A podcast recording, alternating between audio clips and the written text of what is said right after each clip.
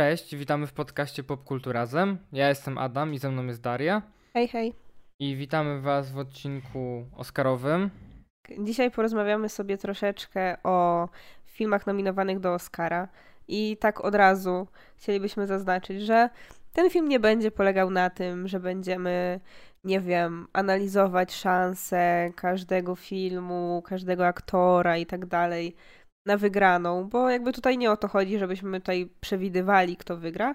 My raczej będziemy rozmawiać o tym, kto jest w każdej kategorii naszym faworytem po prostu, więc opowiemy trochę o tym, które filmy obejrzeliśmy, co nam się w nich podobało, co nam się nie podobało i który chcielibyśmy, żeby wygrał bądź nie.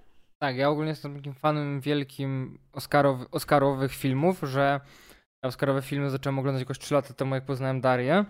I wtedy Daria wymyśliła taką super zabawę, że po prostu rozpisujemy e, wszystkie kategorie i oznaczamy film, który nam się najbardziej podobał, a niekoniecznie film, który wygra, bądź uważamy, że wygra. Tak, i potem ja siedzę tą całą noc Oscarową, bo Adasiowi zazwyczaj chce się spać. I ja sprawdzam, które z nas trafiło. Ostatnio, przepraszam bardzo, ostatnio wytrzymałem prawie do połowy, a później mnie tylko było Adam, Adam i było wyniki. Ja tak, no, no fajnie. A to były Oscary, czy to były Złote Globy rok Nie, temu? to były chyba Oscary. Wydaje mi się, że to były Złote Globy. A mi się wydaje, że to były Oscary. Nie wiem, no nieważne, ale tak, właśnie o tym sobie porozmawiamy. I ogólnie w tym roku mamy taki trochę, kurczę, problematyczny te Oscary, dlatego że tak naprawdę przez zamknięcie kin y, sporo filmów było no, niedostępnych właściwie legalnie i trzeba było się naszukać i nagrzebać i szukać w miejscach niekoniecznie fajnych, y, żeby te filmy znaleźć. Chociaż y, i tak sporo było Netflixowych, więc to taki plus. Ale no niektóre niestety albo nie trafiły do kin jeszcze w ogóle w Polsce, albo były przez tę chwilkę, kiedy były otwarte, więc no trzeba się było nagimnastykować. No, ewentualnie trzeba wykupić gdzieś VPN w Ameryce, gdzieś tam może gdzieś na jakimś VOD są może, nie? No, ale też nie wszystkie. Nie, no właśnie, to też jest problem. No, to otwieramy naszą galę Oscarową. Ja tutaj jestem gotowy, przygotowałem się, mam piwko, ubrałem się w odświętny strój w garnitur. I teraz tutaj możemy już zaczynać. Tak naprawdę to nie. Tak naprawdę siedzi w piżamie, ale tak. dobra. I nagrywamy to o pierwszej w nocy. W sumie dobrze, że nie nagrywamy siebie twarzy. Tak. Wyglądałoby to komicznie. Tak. No i będziemy, e, nie będziemy też budować napięcia, e, tak jak prawdziwa gala i czekać aż e, że ostatnią kategorią przez nas wymienioną będzie najlepszy film, bo my zaczniemy od najlepszego filmu, będziemy lecieli po kolei mniej więcej tak jak te kategorie są rozpisane na Filmwebie i też od razu zaznaczamy, że nie będziemy mówić na pewno o wszystkich, bo są takie kategorie, które nas średnio interesują i je pominęliśmy, albo są takie kategorie, na których się nie znamy za bardzo, chociaż akurat nie ma montażu dźwięku w tym roku na tej gali, na głównej, więc to spoko, bo to jest zawsze dla mnie jakiś dziw e, i nie rozumiem y, nadal do końca, na czym ona polega ale jest dźwięk. A może wspomnimy trochę o nim, ale no nie jesteśmy ekspertami, więc możemy sobie tylko tak właśnie wspomnieć. Tak, zachęcamy też do wspólnej zabawy z nami. Jeżeli jesteście leniwą kluchą jak ja, to wejdźcie sobie po prostu na Filmwebie, zaznaczajcie na Filmwebie e, filmy, które wam najbardziej się podobały. Albo jak jesteście bardziej ambitni jak Daria, to możecie sobie rozpisać na karteczce i zapisywać sobie film, który uważacie, że jest najlepszy. Tak, i też piszcie w komentarzach, jakie są wasze typy, bo jestem bardzo ciekawa. Dobra, to rozpoczynajmy główną kategorię. Najlepszy film.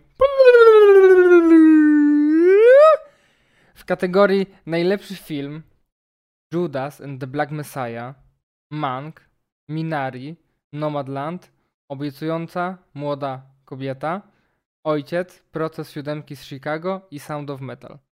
Tak, i od razu zaznaczamy, że jednego z tych filmów nie widzieliśmy. I to jest zabawne, dlatego że ten jeden film, którego nie widzieliśmy, to jest właściwie najlepiej dostępny film.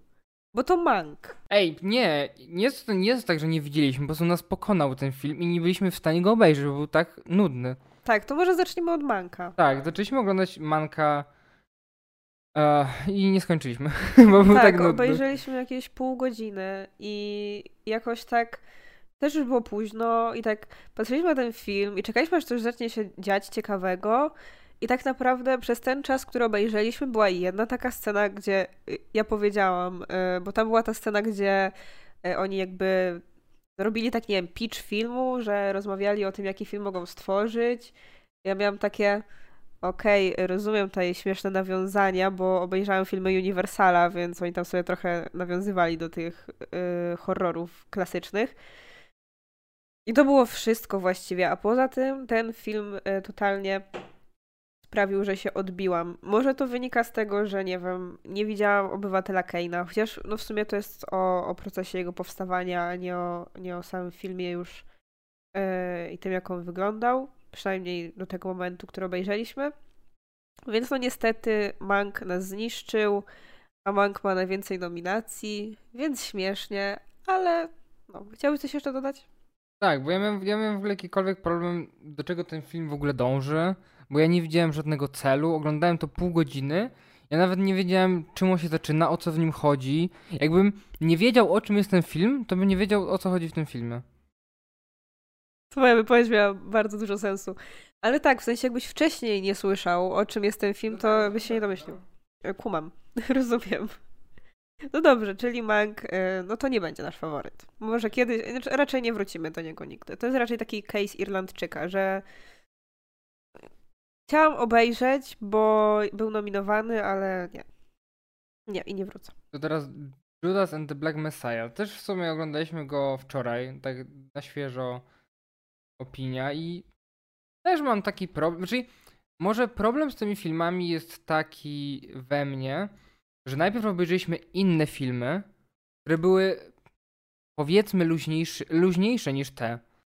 Nie wszystkie. No nie wszystkie, ale jakby większość tych filmów, które widzieliśmy, powiedzmy, była e, luźniejszą konwencję miała. I przez to, jak oglądaliśmy teraz y, Judas and the Black Messiah, miałem takie okej, okay, fajnie, że porusza no, dość ważny, ciężki temat, jest poważnym filmem, ale miałem takie, no, właśnie jest taki poważny bardzo.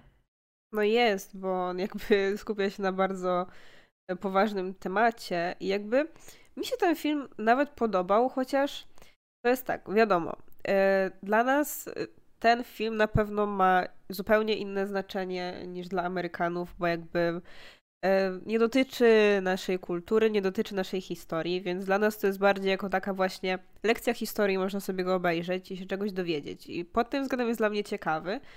Ale ja miałam inny problem z tym filmem. Nie to, że był ciężki, bo jakby no to myślałam się, że będzie, ale to, że on był dla mnie trochę chaotyczny, w sensie jeśli chodzi o scenariusz, jeśli chodzi o ten montaż, to e, zwłaszcza na początku, ja jakoś tak były te sceny, one się przeplatały, gdzie właśnie ten gość, który tutaj był fragment tego wywiadu preparowanego, tu coś, tu coś. I ja tak się zastanawiałam, czy na przykład to, jak on, yy, wiesz, tam padł do tego baru i udawał tego funkcjonariusza, to było później, czy to było wcześniej, bo tak wyglądało przez pewien moment, jakby to było coś, co się wydarzyło na końcu. Ja nie wiem, przynajmniej ja odniosłam takie wrażenie, już po tym wszystkim, co było wcześniej.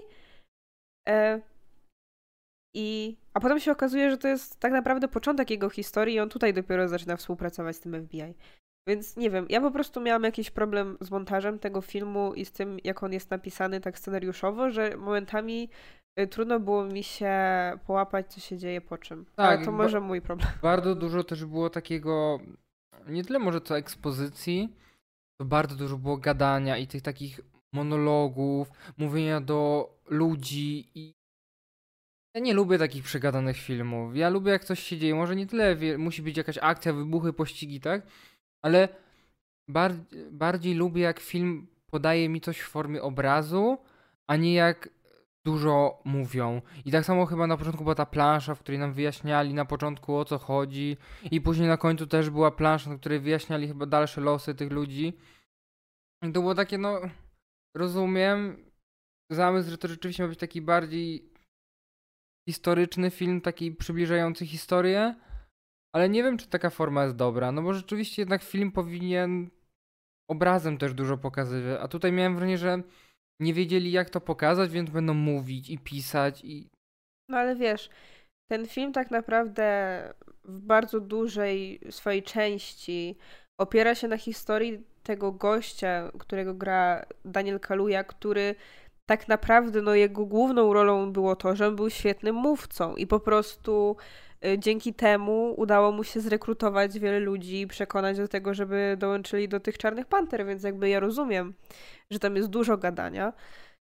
Tylko no trzeba się po prostu przygotować na to, że ten film to jest dużo gadania i trzeba po prostu takie filmy lubić. Dla mnie, mówię, on był fajną ciekawostką taką historyczną i pod tym względem mi się podobał, ale jakby no nie mam co do niego jakichś większych uczuć, no bo mówię, dla mnie on jest właśnie taki trochę oderwany, tak jakbym oglądała film historyczny, że to nie dotyczy mojej historii, e, mojej kultury, mojego kraju i tak dalej, więc po prostu go tak oglądam trochę z dystansem i nie, nie potrafię poczuć za dużo e, co do tego filmu, więc on dla mnie, ja bym go oceniła pozytywnie, ale na pewno nie powiedziałabym, że był dla mnie jakiś wow. No to teraz chyba ten film, który najmniej nam się podobał. Minari. Nie? Nie wiem. Minari jest dla mnie takie ok. I, I, to jest y, w sumie jedyne słowo, które bym powiedziała na temat tego filmu, że był po prostu okej. Okay. Nie wiem, dla mnie to był kolejny film, który był taki nudny i o niczym trochę. Jakby rozumiem też zamysł filmu, jakby przybliżało nam trochę też tą kulturę, jak ci ludzie, powiedzmy, bo tam było bardzo dużo o tym, jak oni wychowują te dzieci, znaczy to przede wszystkim odnosi się do historii po prostu koreańskich imigrantów, którzy wyjeżdżali do Stanów i tego, jak wyglądało to ich życie. I to jest znowu kolejna perspektywa dla nas daleka, dla mnie też ciekawa, bo ja ogólnie bardzo lubię poznawać y, przez filmy różne perspektywy i różne kultury i to jest dla mnie ciekawe. Ale no też trzeba wziąć pod uwagę, że to jest film, który jest takim spokojnym y, dramatem, takim rodzinnym i na tym się głównie skupia. I właśnie pokazuje nam, w jakich warunkach tacy ludzie musieli pracować, jak właśnie wyglądało ich życie rodzinne.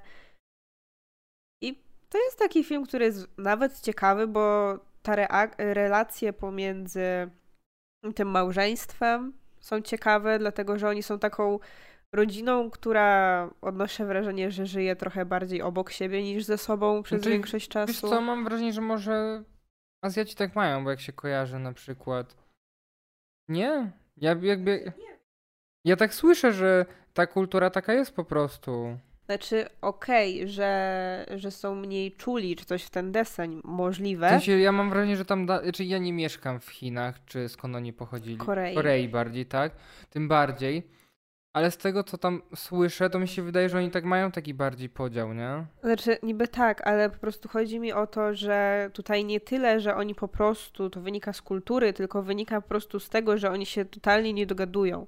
Oni są na etapie, w którym każdy z nich ma inny plan na życie i ona chciałaby, wiesz, mieć jakiś taki po prostu spokój i stabilizację, a jej mąż w tym momencie ma jakąś, wiesz, idealistyczną wizję, że on teraz zrobi jakieś super e, hipergospodarstwo i będzie na tym zarabiał i to jest jakieś jego marzenie, do którego on dąży, a ona niekoniecznie, bo bo ona chciałaby po prostu mieć stabilną pracę i stabilne życie, a nie się rzucać na głęboką wodę i robić teraz jakiś eksperyment, tak jak on. Więc po prostu oni mają właśnie, są na takim etapie, gdzie się rozjeżdżają trochę te ich drogi. I to jest ciekawe, no ciekawe. Ale mówię, nie poruszył mnie ten film. No mnie też, jakby obejrzałem go, miałem takie. Tak jak ty w sumie, okej, okay, jakby obejrzałem jakby żadnych emocji we, we mnie nie wywołał, chyba powinien, ale nie wywołał. No niestety. Było takie żyćko film, ale nudne żyćko film. No, to teraz film, który miniemy się trochę pewnie. Bardzo. No, bo mówimy o Nomadland, który mi się średnio podobał znowu z racji tego, że Daria czytała książkę, i opowiadała mi o niej. I z jej opowieści wynikało, że to jest naprawdę bardzo fajna historia. I miałem nadzieję na to, że w filmie też, że skupią się na tym. Bo Daria jak mówiła, że tam jest w ogóle krytyka systemu, tego, że emeryci tak naprawdę na emeryturze nie mogą godnie żyć, no bo te emerytury nie są wysokie i że muszą gdzieś tam na stare lata dorabiać sobie, no bo nie mogą żyć i tak samo było o tym, że Amazon ich wykorzystuje i płaci im jakieś grosze. I miałem właśnie nadzieję na to, że ten film właśnie się skupi na krytyce systemu i na krytyce samej tej firmy, która wykorzystuje starszych ludzi, żeby za grosze mieć po prostu pracowników. I nie dostałem tego. No tak, bo właściwie ten film pominął trochę ten aspekt i skupił się po prostu na, na historiach indywidualnych ludzi. Nie? Ja miałem też wrażenie, że ten film w ogóle nie pokazał Amazona w tym złym świetle, tylko pokazali w tym takim, o ja, dajemy pracę ludziom. I to jakby też. Ja się pokazał go tak totalnie neutralnie, tak, tak no. jak wszystko inne. Ja też miałam z tym taki lekki problem, bo właśnie myślałam, że chociaż trochę się to wykorzysta do krytyki systemu. Znaczy, pojawia się element krytyki systemu, bo sam fakt, że ci ludzie muszą porzucać swoje domy, bo ich po prostu nie stać na to, żeby, żeby się utrzymać, to się wspomina oczywiście, nikt jakby tego nie ukrywa i nie tworzy z tego, wiesz, romantycznej wizji, że e, tak, to teraz taki wspaniały styl życia, wyprowadź się z domu, kup sobie wana i podróżuj, patrz jakie to wspaniałe być nomadem on nie przedstawia ci tego w ten sposób, a to byłoby złe. E, tylko on po prostu jakby skupia się tylko na ludziach, więc jakby ja ten film właśnie traktuję jako dodatek do książki bardziej, w sensie to jest bardzo adaptacja, a nie ekranizacja. Ekranizacja musiałaby być filmem dokumentalnym. Ale właśnie mówię, to jest taki film, który jest fajnym dodatkiem do tej historii, którą już się poznało w książce. I nie wiem, czy gdybym nie znała książki, to odebrałabym go tak samo. Nie wiem, ale, ale podobał mi się, bo był bardzo taki minimalistyczny i taki bardzo, bardzo skupiony na ludziach. I podobał mi się też fakt, że w sumie główna bohaterka, która jest grana przez Frances McDormand, ona My o niej praktycznie bardzo mało się dowiadujemy. Ona tam tak naprawdę jest właśnie takim trochę reportażystą. W sensie ona jest taką osobą, która jest nowa w tym świecie i ona głównie obserwuje i to inni opowiadają rzeczy. I to jest też dla mnie taka ciekawa perspektywa, że właśnie skupia się na, na innych, a nie na, na samej głównej bohaterce. No mi się podobała ta cała kultura tych nomadów, właśnie jak oni siedzieli na tej pustyni i wszyscy się tam spotykali, wszyscy sobie pomagali, tam wymieniali się różnymi rzeczami. To było właśnie takie słodkie i to jest właśnie tak, zawsze takie, jak się widzi gdzieś tam, że jeżeli ludzie są biedni, to są bardziej skorzy do pomocy innym ludziom i nawet jak mają mało, to mimo wszystko pomogą i na przykład oddadzą swoje rzeczy, żeby pomóc komuś innemu. Tak, więc to właśnie pokazuje takie z jednej strony, że to jest chore, że tak coś się dzieje, ale z drugiej strony w porządku, że ci ludzie znajdują oparcie w innych podobnych im. No i tak jak e, ja ci w sumie mówiłam, że mi się podoba fakt, że to jest właśnie film, który skupia się na starszych ludziach, bo jakby można oglądając filmy amerykańskie, hollywoodzkie odnieść wrażenie, że nie wiem, y, starsi ludzie i ich historie to nie jest atrakcyjny temat, bo jakby, jak sobie pomyślisz, no to masz dużo filmów o nastolatkach, masz dużo filmów o takich ludziach na studiach, masz dużo filmów o takich, wiesz, młodych rodzinach, które mają po 35 lat, na przykład osoby. Ale właśnie emeryci to rzadki w sumie temat. I zazwyczaj, jak już mówi się o emerytach, to nie wiem, o tym, że są chorzy, ale o tym przejdziemy, do tego przejdziemy później. No tak, ilu masz tak naprawdę aktorów takich starszych, którzy są bardzo popularni, nie? Też. A nawet jeśli są, to zazwyczaj pojawiają się gdzieś, że mają rolę drugoplanową, są jakimś mentorem czy kimś tam, ale rzadko obsadza się ich w głównych rolach. Znaczy może to też właśnie jest wina. Ciężko nazwać to winą, ale no może też jest to taka kwestia, że no oni już są starsi i też ciężko im grać, nie? W wielu przypadkach. No tak, albo po prostu decydują się, że mają emeryturę i już nie chcą. Dobra, to jak mówimy o takich filmach, to przechodzimy do ojca, rozumiem, tak? Tak. Ojciec nam się bardzo podobał. No, jakby mnie bardzo poruszył. Pisałem to o tym na Facebooku, że która jest mi dość bliska, bo e, moja babcia chorowa, chorowała na Alzheimera, więc jakby powiedzmy, że wiem jak to wygląda z perspektywy osoby, która ma kogoś takiego w rodzinie i która zaczyna zapominać rzeczy. A w tym filmie mam okazję poznać tą chorobę od strony osoby, która na nią choruje. I to też jest bardzo ciekawa perspektywa, bo jeżeli to rzeczywiście może tak wyglądać, to to jest w sumie bardzo straszne i to film bardzo mocno to pokazuje, jak taka osoba może się czuć i jak te wszystkie wątki w jego życiu totalnie mu się plączą, że on przestaje rozpoznawać twarze, że mylą mu się osoby, że nie wie kto jest kim, że nie wie gdzie jest, czemu tutaj przyszedł i jakby To jest naprawdę mocny, mocny film. Tak, ja właśnie mówiłam y, po obejrzeniu go, że to jest taki film, który bardzo mi się podobał, ale nigdy już chyba go nie obejrzę, bo mnie tak przeraził. W sensie ogólnie wszelkie te choroby, takie, które opierają się na tym, że masz problemy z pamięcią, są dla mnie totalnie przerażające. W sensie taka wizja tego, że będę kiedyś stara i mogę nagle po prostu przestać ogarniać, co się dzieje dookoła mnie. I właśnie bardzo fajnie ten film pokazywał, jakby przez to, jak on jest zmontowany i tak dalej, jak tak, takie życie z chorobą może wyglądać, i to robi ogromne naprawdę wrażenie. I bardzo mi się to podoba. I to jest film, który jest straszny i który jest przygnębiający bardzo. Ja bym go porównała trochę do tego filmu, który oglądaliśmy rok temu, który był y, właśnie animowanym shortem. I tam był taki film, y, który pokazywał, jak wygląda życie człowieka ze schizofrenią gdzie mu właśnie się tak wszystko rozpadało i tak dalej. I to właśnie porównałabym go do, go do tego filmu, tylko że to jest rozciągnięte e, na, na dłuższy. Albo to nie była schizofrenia, a może to była demencja? Nie pamiętam. Wydaje mi się, że to mogła być demencja w sumie. W sensie, że tam on też zapominał rzeczy, więc to, to może była demencja. Więc w sumie byłoby bardzo podobnie. Tylko właśnie no tutaj mamy live action i mamy to rozciągnięte. I Anthony Hopkins jest świetny w tym filmie, ale to przejdziemy do tego później. Tak, a propos jeszcze montażu chciałem. To tak, bo bardzo fajnie jest pokazane to te przejścia, bo one są takie płynne. Nawet mam wrażenie, że w wielu miejscach było tak, że ta kamera po prostu płynęła i jakby totalnie nie wiadomo w którym momencie y, jakby zmienia mu się postrzeganie wszystkiego. To było bardzo mocno też pokazane, że on tam sobie gdzieś korytarzem, tutaj gdzieś przechodzi, już widzi kogoś innego, już nie wie co się dzieje i my też jakby totalnie nie wiemy w wielu miejscach co jest prawdą, co jakby jaka jest chronologiczna kolejność tego. Tak, nie wiemy w którym miejscu on tak naprawdę jest, kto naprawdę z nim rozmawia, jaki jest, nie wiem, dzień czy pora dnia i tak, no to jest pod tym względem świetnie zrobione, więc szacun. Naprawdę bardzo mi się podobał ten Bo ten film jest sklasyfikowany jako, jako dramat, nie? Chyba. Chyba tak. Tak, a ja nie wiem, czy nazwałbym go dramatem. Ja mówiłam, że ja powiedziałam, że to jest thriller, bo mnie tak, straszył, no, ale no, jakiś taki thriller psychologiczny, coś takiego, no. No, tak. Co dalej? Co mamy dalej? Obiecująca młoda kobieta.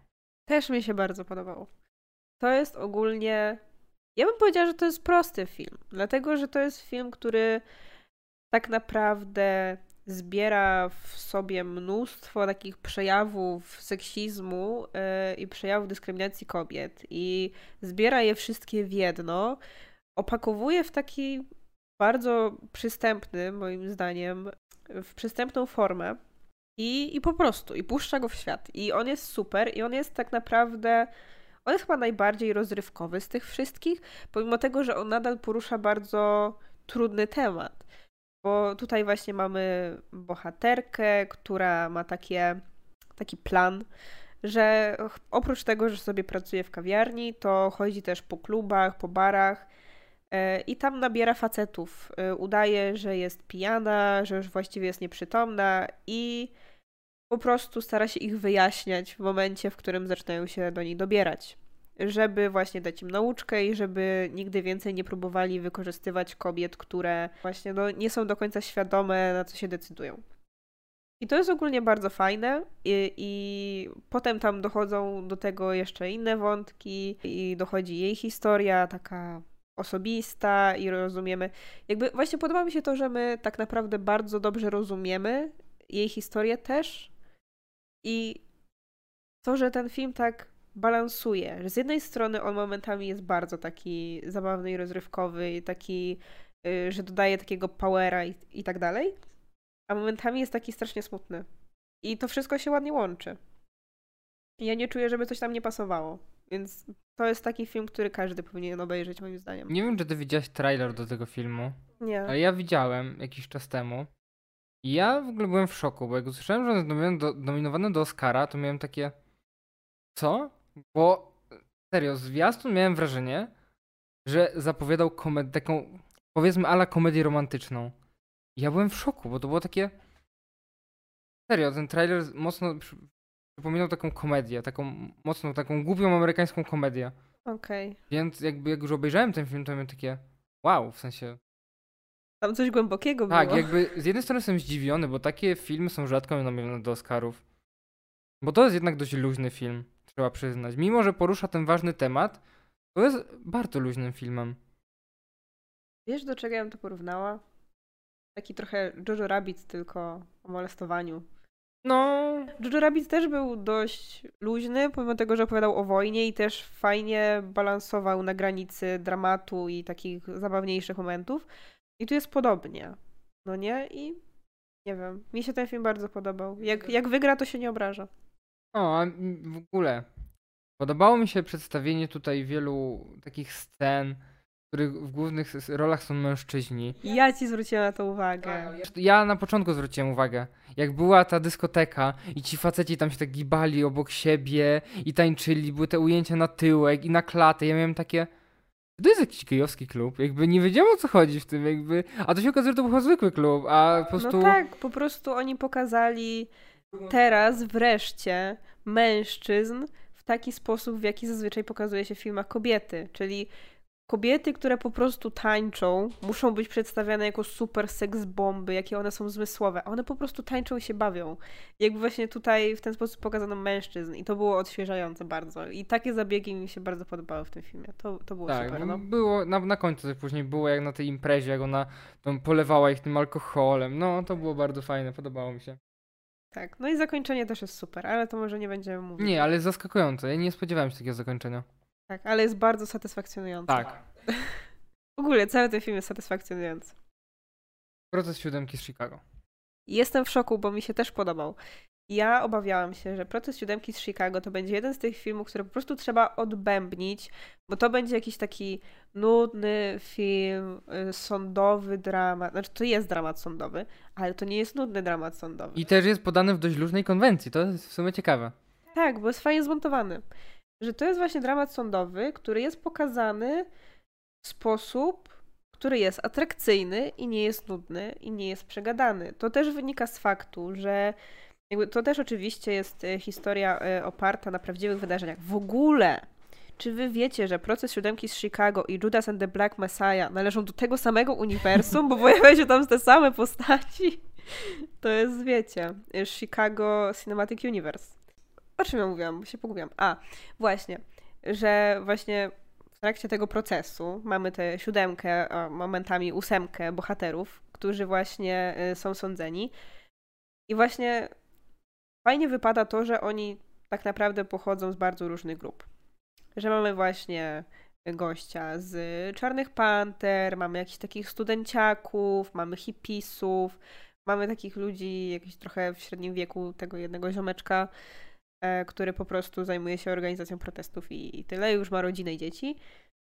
I to jest fajne, bo oni tak nie pasują do siebie totalnie. Jakoś tak się zdarzyło, że znaleźli się w tym samym miejscu e, i przez to ten film nie jest taki monotonny tak tonalnie. Bo na przykład mamy właśnie tych hipisów, którzy tak trochę rozluźniają atmosferę, pomimo tego, że nie są jakimiś takimi totalnymi comic reliefami, głupkami, nie. Oni też mają tam swoją rolę i też nie jest tak, że znaleźli się tam przypadkiem totalnie, ale to, to właśnie fajnie wypada. I też właśnie to, że ten film przeplata wydarzenia, że nie siedzimy tylko cały czas na tej sali sądowej, ale y, mamy też sporo retrospekcji, które nam pokazują, jak tak naprawdę wyglądały te protesty i jak y, do tego wszystkiego doszło. Więc y, ostatecznie mi się podobał. Ja wciąż jestem w szoku, jak wyglądają procesy w Ameryce. Bo zawsze jak widzę te procesy w Ameryce, mam takie. Czy to nie jest zbyt filmowe? Czy to, czy to rzeczywiście może tak wyglądać? Bo z perspektywy tego, jak to wygląda w Polsce, to tam to, to się wydaje jakieś strasznie teatralne. No jakby to jest tak, że zawsze jak ogląda się na przykład sędzia Anną Marię Wesołowską, to mówią ci potem, że nie, tak nie wyglądają procesy, tu jest zbyt teatralnie. A procesy w Stanach Zjednoczonych to jest sędzia Maria, Anna Maria Wesołowska do potęgi dziesiątej. Tam są takie głupoty, ale jakby jak czytałam na przykład y, Helter Skelter, to jest książka, która tak naprawdę opisuje cały proces rodziny Mansona.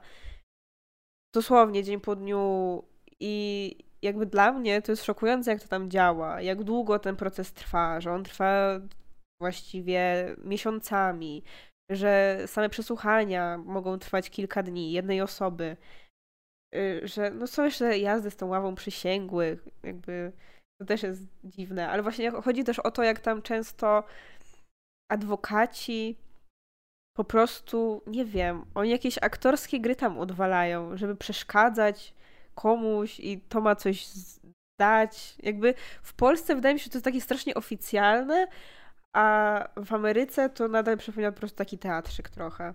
Dla mnie przynajmniej. Więc no, popatrzeć na to jest bardzo ciekawie. Zwłaszcza, że no, w procesie siódemki z Chicago ten sędzia jest tak totalnie niekompetentny i nieogarnięty, że aż krew zalewa. Że aż dziwne, że taki ktoś mógł żyć naprawdę i rzeczywiście tak to wyglądało, nie?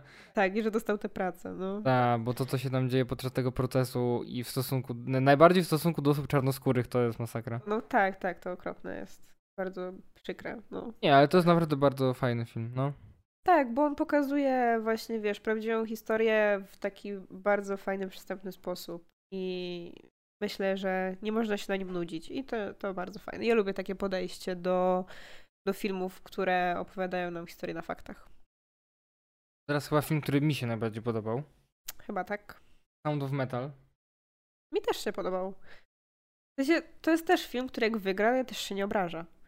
I właśnie to jest też kolejny film, który porusza kwestie jakiejś choroby, dysfunkcji i tak dalej. E, bo tutaj mamy bohatera, który jest muzykiem i który nagle po prostu zaczyna tracić słuch, jakby w bardzo szybkim tempie, e, aż do momentu, w którym e, traci go zupełnie. I to jest bardzo ciekawe, bo ja nie kojarzę żadnego innego filmu, w którym po pierwsze mielibyśmy głuchego bohatera, który jest w samym centrum, i po drugie, właśnie taki film, który pokazywałby nam tak naprawdę tę kulturę głuchych, bo to jest też bardzo ciekawe. Jakby ja tam trochę kojarzę e, rzeczy na ten temat, z, na przykład z zajęć ze studiów, że jakby nie wszystkie rzeczy mnie dziwiły, ale na przykład wiesz, ten film może cię nauczyć, dlaczego, nie wiem, dlaczego wielu głuchych e, jest niechętnych, jeśli chodzi o na przykład te aparaty ślimakowe, dlaczego wielu jest, nie chce mówić yy, fonicznie, nawet jeśli potrafi. I to jest takie bardzo ciekawe, bo możesz tak naprawdę wejść do życia takiej mniejszości, o której bardzo rzadko się mówi i zobaczyć, jak to wygląda od środka. I to, to bardzo fajne. Tak, mi się w ogóle podobała przemiana głównego bohatera, który właśnie na początku tak stracił ten słuch i było takie yy, takie stadium, wiesz, pierwsze, tragedia, o matko, co on teraz zrobi, jego życie się zawaliło, już nie ma po co żyć, jego życie straciło jakikolwiek sens, no bo wiadomo, był muzykiem, a jednak słuch w muzyce jest dość ważny, jak chce się grać na jakichś instrumentach. I później przyszła ta taka akceptacja, okej, okay, nauczę się, bo on właśnie poszedł do tego takiego ośrodka, pracował z dziećmi, sam się uczył, w końcu się otworzył na to, nauczył się języka migowego i to mnie bardzo dotknęło, w sensie, że to było bardzo fajnie przedstawiona ta zmiana, że rzeczywiście on zrozumiał. Oczywiście później miał taki epizod, w którym chciał jednak wrócić do tego, żeby słyszeć, ale chyba na końcu jest ta jedna scena dobitna, która pokazuje, że jednak zaakceptował, jednak zaakceptował to, że nie będzie słyszał.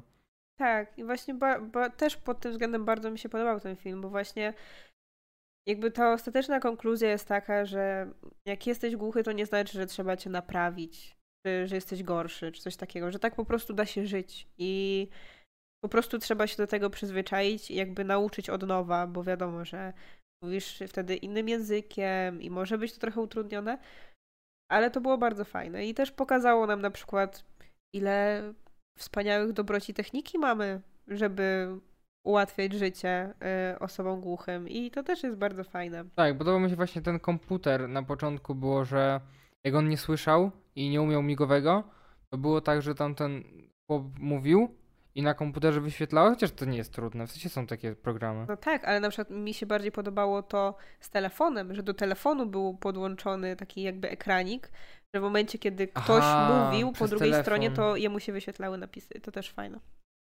Że mógł w ten sposób rozmawiać. Nie, znaczy z jednej strony tak jak mówisz, fajnie, a z drugiej strony było mi przykro, że jednak takie osoby muszą żyć w odosobnieniu. W sensie, tak to trochę wyglądało, że oni żyją w tym swoim ośrodku i tak naprawdę są taką zamkniętą kulturą i nie bardzo wychodzą do ludzi. No tak, no jeśli jesteś w sytuacji, w której tak naprawdę mało kto dookoła zna twój język, no to to jest na pewno może być frustrujące, jeśli na przykład musiałbyś, nie wiem, chodzić na spotkania ze znajomymi i nie wiem, cały czas pisaliby ci coś na kartce czy coś. Jakby wiadomo, że są takie osoby głuche, które na przykład potrafią czytać z ruchu warg. I dla nich to jest y, ułatwienie duże na pewno. No w tym filmie ten taki szefu tego ośrodka często właśnie mówi, jak coś tam ten główny bohater na początku nie wiedział i coś tam mówił, i coś tam mówił w bok, to on mówi, że mów do mnie, no bo ja czytam z ruchu ust, nie? Tak, więc on naprawdę jest w takiej y, sytuacji wygodnej, bo nie dość, że potrafi y, mówić fonicznie, to jeszcze potrafi czytać z ruchu warg, więc on tak naprawdę mógłby funkcjonować tak totalnie jakby niezauważenie, nawet dla innych ludzi. Nawet mogliby nie zauważyć, że jest głuchy, ale no jednak, jeśli jesteś powiedzmy takim początkującym, bo tak jak na przykład, no strzelam, że nauczenie się czytania z ruchu warg to też jest proces. Tak, no bo każdy inaczej mówi też pewnie, inaczej ustami rusza trochę. No tak, ale też musisz się przyzwyczaić do tego, żeby teraz nagle patrzeć ludziom na usta i rozpoznawać te dźwięki. No i dodatkowo też nie każdy, kto jest głuchy, potrafi fonicznie mówić. Niektórzy po prostu nie mają takiej umiejętności, no, no i tak się zdarza, nie? Ale właśnie to jest ciekawe. Dla mnie oglądanie tego filmu i właśnie poznawanie takiej kultury też była bardzo ciekawa rzecz. To do którego filmu idzie twój głos? Nie wiem. Tak naprawdę są cztery filmy, które jak wygrają, to ja będę zadowolona. Nie ma czegoś takiego. Jeden film. Ty wybierzesz Sound of Metal? Ja ci nie powiem, tu musisz pierwsza powiedzieć. Ja już zaznaczyłem, mam tu zaznaczone. Bo ja wiem w kwestii reżyserii, a tutaj nie jestem pewna. Nie myśl tak dużo, jest, długo jest niezręczna cisza. Wiem. Nie zaznaczyłaś sobie wcześniej? Nie. No czemu? Bo muszę porozmawiać o, o tym. matko, ja już mam zaznaczone wszystko, ja wiem.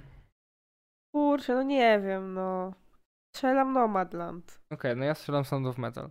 To teraz przechodzimy do drugiej kategorii. Proszę zrób dźwięk. E, czekaj. Nominowani w kategorii najlepszy aktor pierwszoplanowy. I mamy tutaj tak. Chadwicka Bosemana za rolę w filmie Mareini Królowa Bluesa? Matka Bluesa? Matka Bluesa. Matka Bluesa, okej. Okay. Stevena Yeuna, o ile dobrze czytam, za Minari. Garego Oldmana za Manka. Riza Ahmeda za Sound of Metal i Antonego Hopkinsa za Ojca. I widzisz, na początek mamy film, y, który też widzieliśmy, o którym nie mówiliśmy, więc może porozmawiajmy właśnie o, o Mareini i o roli Chadwicka Bosemana, bo to też jest ta wyjątkowa nominacja, kiedy aktor zostaje nominowany po śmierci. Ja jestem w zdziwiony, że ten film nie był nominowany do głównej kategorii, bo on też był bardzo fajny. Ja y, czytałam opinie, z którymi się w sumie trochę zgadzam, mhm. że ten film to jest taki amerykański teatr telewizji.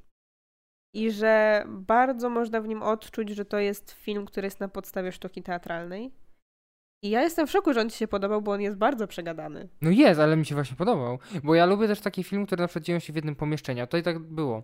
I chociaż ja lubię na przykład takie filmy, jak są w jednym pomieszczeniu i ta kamera tak powiedzmy jeździ między bohaterami. Tutaj czasami to było, ale w większości przypadków jednak były te cięcia, nie? Że tam przeskakiwała ta kamera. No tak, no bo to też nie było tak, że to było dosłownie jedno pomieszczenie, to był jeden budynek, w którym było kilka różnych pokoi.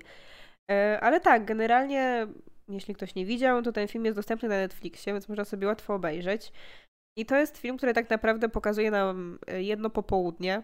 E, on jest właśnie adaptacją e, sztuki teatralnej, które opowiada o Mareini, czyli o takiej prawdziwie żyjącej niegdyś piosenkarce bluesowej i jej zespole, który przychodzi właśnie na nagrywki do, do takiego studia. No i tak, wszyscy muzycy są czarnoskórzy, jak można się domyślić. mamy Chadwicka Bosemana. No i mamy właśnie e, tych białych, którzy prowadzą te wytwórnie. No i Mareini jest taką bardzo, taką diwą powiedziałabym, że ona jest taką bardzo charakterną babką. No tak, ale jakby wiemy też dlaczego, bo ona tam często wspomina o tym, że no oni są, oni jakby nie szanują jej jako człowieka, bo jest czarna, ale szanują ją za to, jaką jest muzyczką, tak jak śpiewa, bo i tak na płycie nie słychać, więc jakby nie ma to znaczenia, nie? Jakby ona po prostu też mam trochę wrażenie, że chciała tutaj wywołać w nich taki, zobaczyć na co sobie może pozwolić i kiedy jakby przekroczy granicę. Ona, jakby wiesz, ona też mówiła o tym, że właśnie oni nie szanują jej jako człowieka, tylko jako kogoś, kto im daje rozrywkę, I pieniądze. Że jakby wiesz, w momencie, kiedy mają zaprosić na koncert, no to oczywiście proszę, zapraszamy cię do, do barów, do restauracji, a normalnie to nie bardzo. I będziemy patrzeć na ciebie krzywo. Trochę jak w Green Booku. Było. Właśnie chciałem o tym powiedzieć. Y, tak. Więc ja tu rozumiem, że ona właśnie po prostu swoim charakterem i swoim zachowaniem pokazała, że ona sobie nie da na głowę wejść i chciała po prostu pokazać, że ona nie jest tylko osobą, która śpiewa, że ona ma inne potrzeby i, i właśnie, że ma siłę jakąś. Ale y, dobrze, bo to jeszcze nie, nie o tej nominacji mówimy. Przejdźmy do Chadwicka Bosemana, bo on gra tam też taką charakterystyczną postać, takiego muzyka, który jest w tym jej zespole i gra tam na trąbce. Była na trąbce. E, I on właśnie bardzo się wyróżnia, bo on jest taki. Hmm, takim trochę też wizjonerem. Że on jest pełen, pełen energii i ma mnóstwo planów i y, chciałby się spełniać, bo jest młody i on już ma plany i on będzie sam grał. I to jest taka właśnie przewrotna postać, bo z jednej strony jest taki bardzo wow, hop do przodu, wszystko wspaniale, będę robił karierę, a z drugiej strony tam się kryje taka dramatyczna historia. I bardzo charakterystyczna jest ta rola, powiedziałabym, bo on jest strasznie taki, taki nadpobudliwy, taki irytujący, że on tam ich wszystkich wkurza, ale to ma jakiś taki, taki urok w sobie. I ja naprawdę jestem pod wrażeniem tego, jak Boseman zagrał. I szczerze mówiąc, jeśli on dostanie tego Oscara pośmiertnego, co strzelam, że się wydarzy, to ja nie uważam, żeby to był jakiś zły wybór. Że to jest rola, na, za którą on zasłużył na Oscara i gdyby żył, to też powinien moim zdaniem dostać. Więc ja już mogę powiedzieć, że tu już idzie mój głos. No ja w ogóle byłem, ja na początku go nie poznałem, bo on bardzo schudł. Myślałem, że przez chorobę. I tak, jakby na początku miałem takie, no nominowali go, bo umarł i pewnie wygrał Oscara, bo umarł, no bo już nie będzie innej okazji pewnie. Ale obejrzałem ten film i mówię, wow, to jest naprawdę bardzo, bardzo dobra rola. I jeżeli wygra, to rzeczywiście nie będzie taka na wyrost, że no musimy mu dać, no bo już nie będzie innej okazji. Jeżeli wygra, to rzeczywiście okej, okay, nie będzie z tym problemu, no bo rzeczywiście to jest bardzo dobra rola. Tak.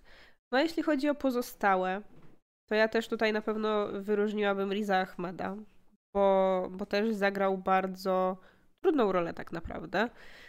I zagrał ją bardzo emocjonalnie i, i bardzo mi się podobało to, bo wcześniej w sumie nigdy go nie widziałam w takiej. Ani go nie widziałam zbytnio w roli pierwszoplanowej, nie kojarzę, ani w takiej właśnie wymagającej, dramatycznej, bo ja w sumie kojarzę go głównie, nie wiem, jak teraz myślę to z Venoma, więc bez jaj. E, albo z któryś tam Star Warsów. Więc e, faktycznie byłam tutaj e, pod takim pozytywnym wrażeniem, że to jest naprawdę zdolny aktor i że bardzo dobrze potrafi grać emocjami.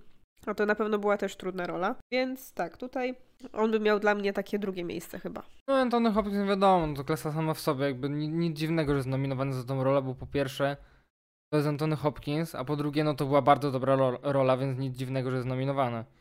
Tak, w sensie ja totalnie czułam, że to jest. Y, w sensie patrzyłam na niego i ja widziałam faktycznie takiego zagubionego dziedziusia, który nie ogarnia, co się dzieje.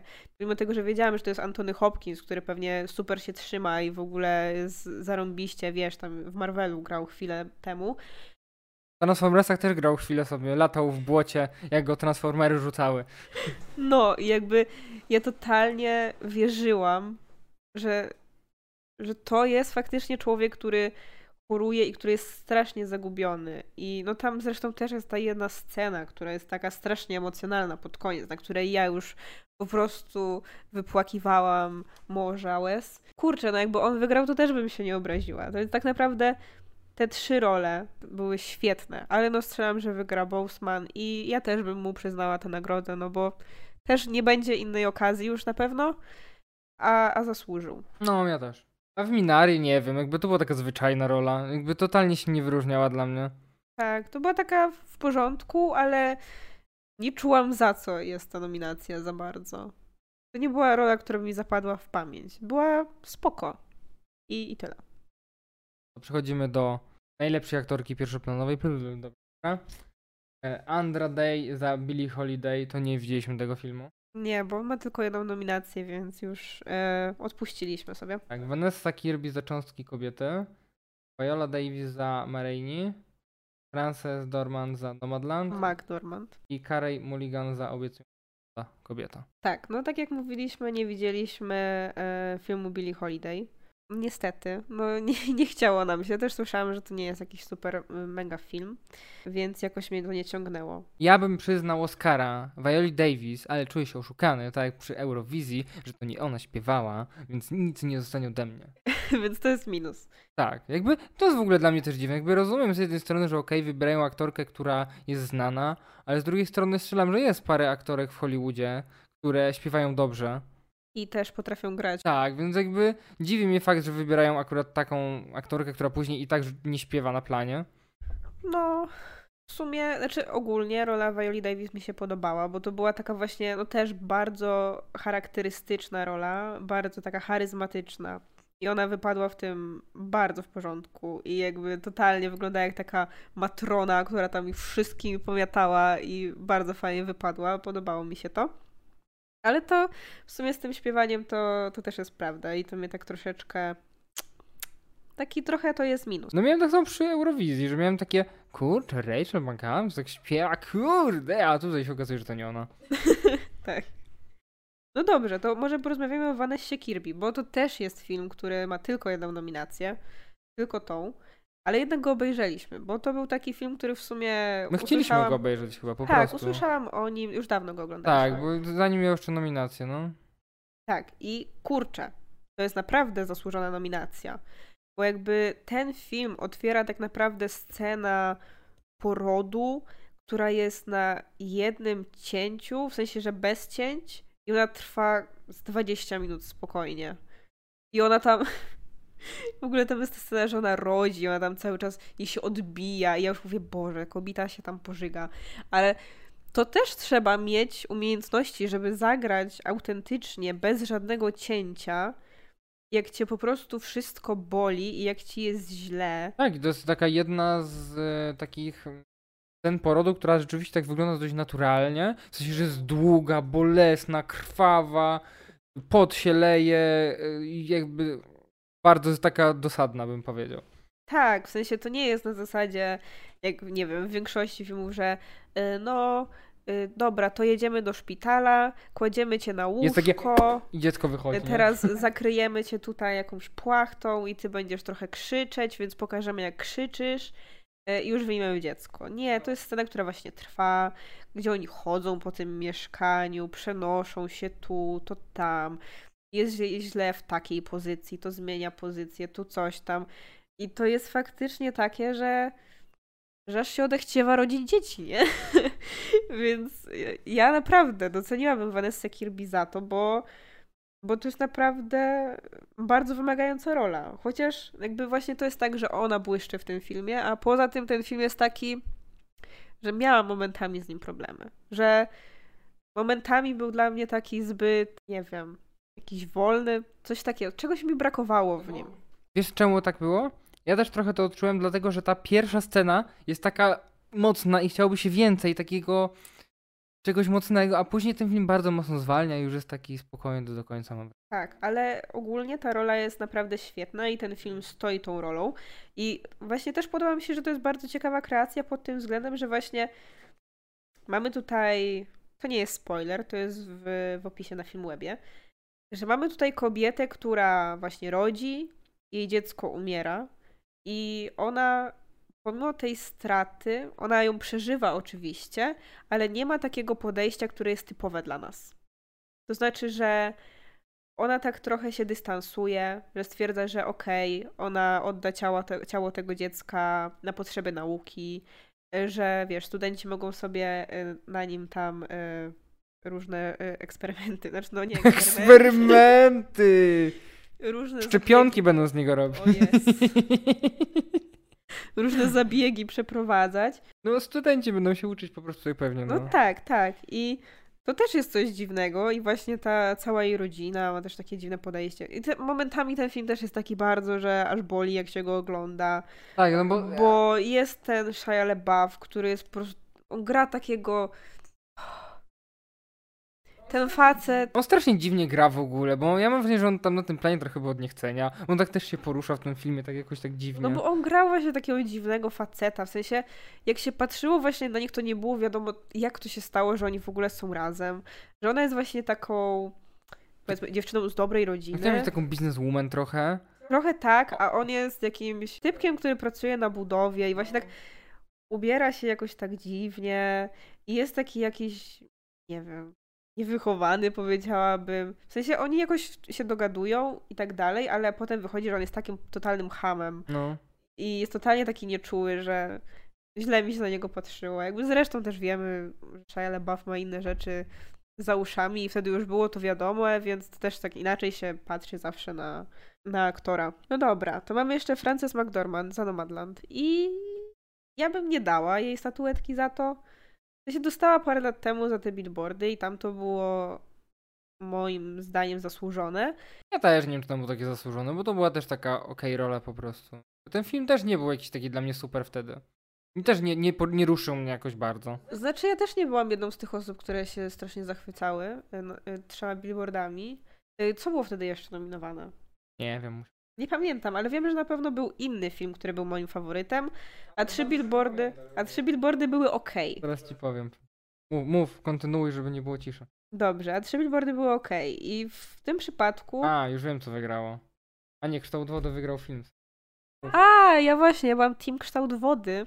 Ten okropny film, gdzie jest e, stosunek z rybą. Jeszcze był ten Gdaut, tamte dni, tamte noce. Dunkierka. To jeszcze wtedy się nie interesowałem Oscar. No, to był jeden z tych pierwszych takich e, sezonów, kiedy się interesowałam tak na, mocniej. Ale wracając do Frances McDormand w Nomadland. Tak jak mówiłam e, wcześniej, e, w tym filmie ona tak naprawdę jest obserwatorką. I ja bym jej nie nagrodziła za ten film, bo to była rola, która była dobra, ale to była też rola, która była tak bardzo minimalistyczna, że ona tak naprawdę nie miała zbyt wiele roboty tam.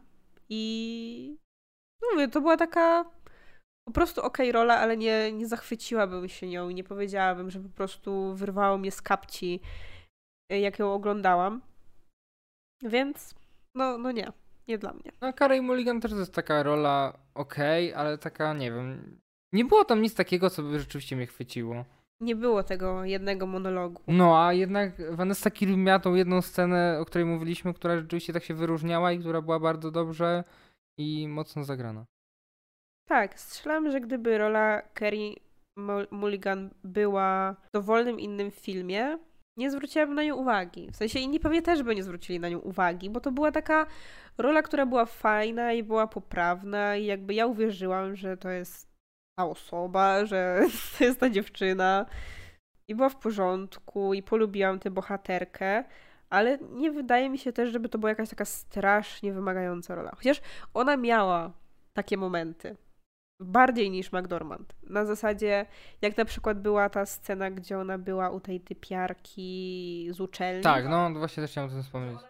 Taką trochę psychopatkę już, pod, tak, nie? Że ona właśnie jest taka, że ro, podpuchę robi, że tutaj coś się wydarzyło i że jestem taka pieprznięta i coś tam zrobiłam, a w pewnym momencie się okazuje, że totalnie nie. Ale no w wielu snach miał tak, że na przykład wiesz, jak tam gra, to no, to piana, piana, później, że co ty mi robisz? No. no. Nie, za takie coś mogłabym ją docenić. W sensie wyżej bym ją oceniła i postawiła w tym rankingu na pewno niż McDormand. Więc mówię, to też jest taka rola, jeśli ona dostanie Oscara, to ja też powiem ok, rozumiem dlaczego i nie będę obrażona, bo to też film mi się podobał, ta rola mi się podobała, więc w porządku. Ja bym dała Vanessa Kirby, ale wątpię, że ona wygra. No ja też właśnie bym ją dała. No. no dobra, ale no mówię, wątpię, wątpię, że, że tak się wydarzy. Dobrze. Czyli teraz y, kolejna kategoria. Najlepszy aktor drugoplanowy. Hmm. Już mi się mniej chce, nie? Pierwsze to jeszcze tak, a teraz... Hmm. No dobrze. E, więc mamy tak. E, dwóch aktorów z filmu Judas and the Black Messiah. Mamy Daniela Kaluje i Lakita Stanfielda. E, mamy Leslie Odom Jr. za Pewnej Nocy w Miami. Nie oglądaliśmy. Mamy Saszę Barona Coena za Proces Siódemki z Chicago i Paula Raci za Sound of Metal. Ja zaczynam, dobrze. Jestem, dziwię mnie ten trend jakiś wrzucania aktorów do roli drugoplanowej, gdzie jest takie, okej, okay, w pierwszoplanowej nie wygra, to w drugiej dajmy go. I tak samo było trochę w, w zeszłym roku w Green Booku, że Mahershala Ali był w tym drugoplanowej, ale mógł być w pierwszoplanowej na spokojnie. Więc to też jest dla mnie trochę dziwny trend, że wrzucili dwóch aktorów. Tutaj też mógł być jeden pierwszoplanowy, a drugi drugoplanowy. Oni obaj mogliby być też pierwszoplanowi. No, no właśnie, nie? Jakby nie rozumiem tego totalnie, ale dla mnie najlepszym... Y, Sasha Baron Cohen, nie wiem czym on tu jest. Dla mnie totalnie niczym się nie wyróżnił. Ja wiedziałem, że on ma tą nominację, czekałem na tą scenę i nie dostałem nic. I mam takie, czemu? Tak, bo właśnie zazwyczaj aktorzy drugoplanowi dostają nagrodę za tę jedną scenę. Tak jak było na przykład y, w historii małżeńskiej Laura Dern. Ona miała dosłownie jedną scenę swojej przemowy.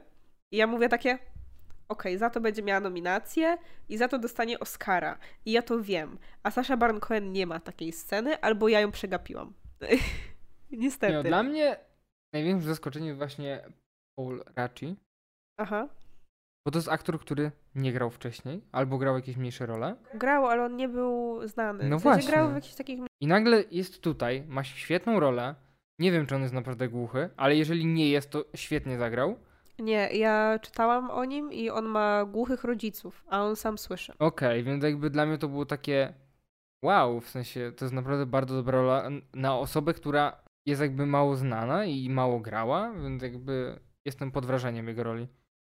Tak, to prawda, że on zagrał takiego właśnie mentora i był w tym bardzo wiarygodny i też czułam właśnie w nim taki fajny, taki dramatyzm i właśnie też e, cieszę się w sumie, że właśnie wybrano do tej roli faktycznie aktora, który ten język migowy zna od dawna, że nie musieli go uczyć tutaj. Znaczy no ogólnie w tym filmie jest, mam wrażenie, sporo takich aktorów, pewnie też nie wiemy, ale na przykład ta aktorka, która wszędzie gra głuche osoby, hehe.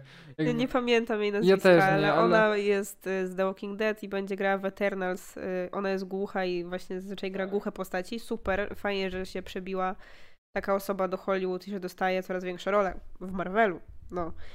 Więc bardzo fajnie. I tutaj to też jest fajne, że gość, który tak naprawdę grał w jakieś pomniejsze rulki w mało znanych filmach, dzięki temu, że właśnie ma jak, y, taką umiejętność i że też na pewno tę kulturę głuchych sam zna, skoro pochodzi z rodziny głuchych, że dostał taką szansę i wypadł bardzo fajnie. Więc super. Właśnie jeśli chodzi o Sasha Barona Cohena, totalnie nie wiem. A jeśli chodzi o Daniela Kaluje i Lakita Stanfielda, no to też są role, które mi się podobały, ale jakbym miała. My zastanawiam się, jakbym miała któregoś z nich wyróżnić. To nie wiem, bo to są role, które są bardzo różne, tak naprawdę. Bo z jednej strony mamy Kaluje, który właśnie ma grać takiego przebojowego gościa, który jest bardzo wygadany, jest właśnie bardzo charyzmatyczny i tak tłum za nim podąża. I on w tym w tej roli wypada świetnie, moim zdaniem. Też się cieszę, że dalej dostaje właśnie duże role, bo w Get Out był świetny i tutaj też moim zdaniem wypada bardzo dobrze. No i mamy tego y, Lakita Stanfielda, który znowu gra jakby taką totalną odwrotność tej postaci, bo on jest gościem, który wchodzi w te struktury i on cały czas jest tak naprawdę w stresie, że ktoś go odkryje, że ktoś się czegoś dowie jakby jest ta jedna scena, w której e, ten agent FBI mówi mu, że no obserwowałem cię i albo faktycznie w to wierzysz, albo powinieneś dostać Oscara.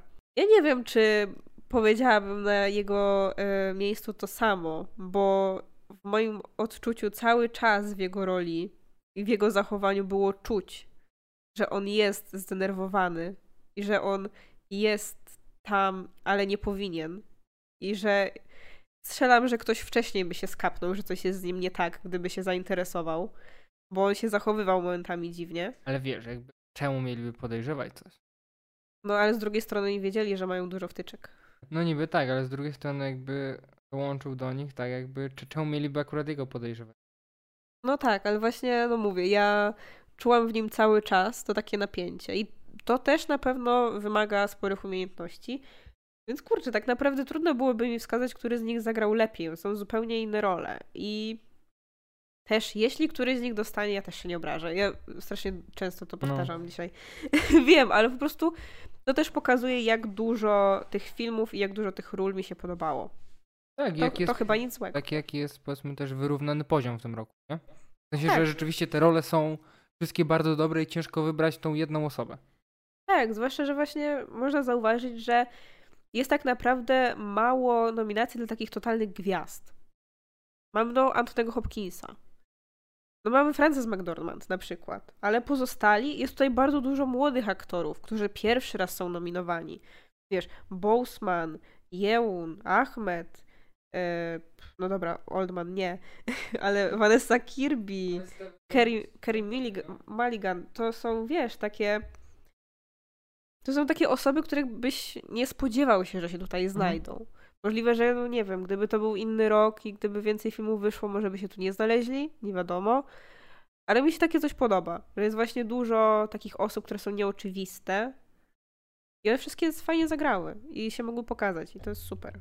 Więc gdybym miała wskazać jedną osobę, to Paula Racci. Ja też. Najlepsza aktorka drugoplanowa. Plum.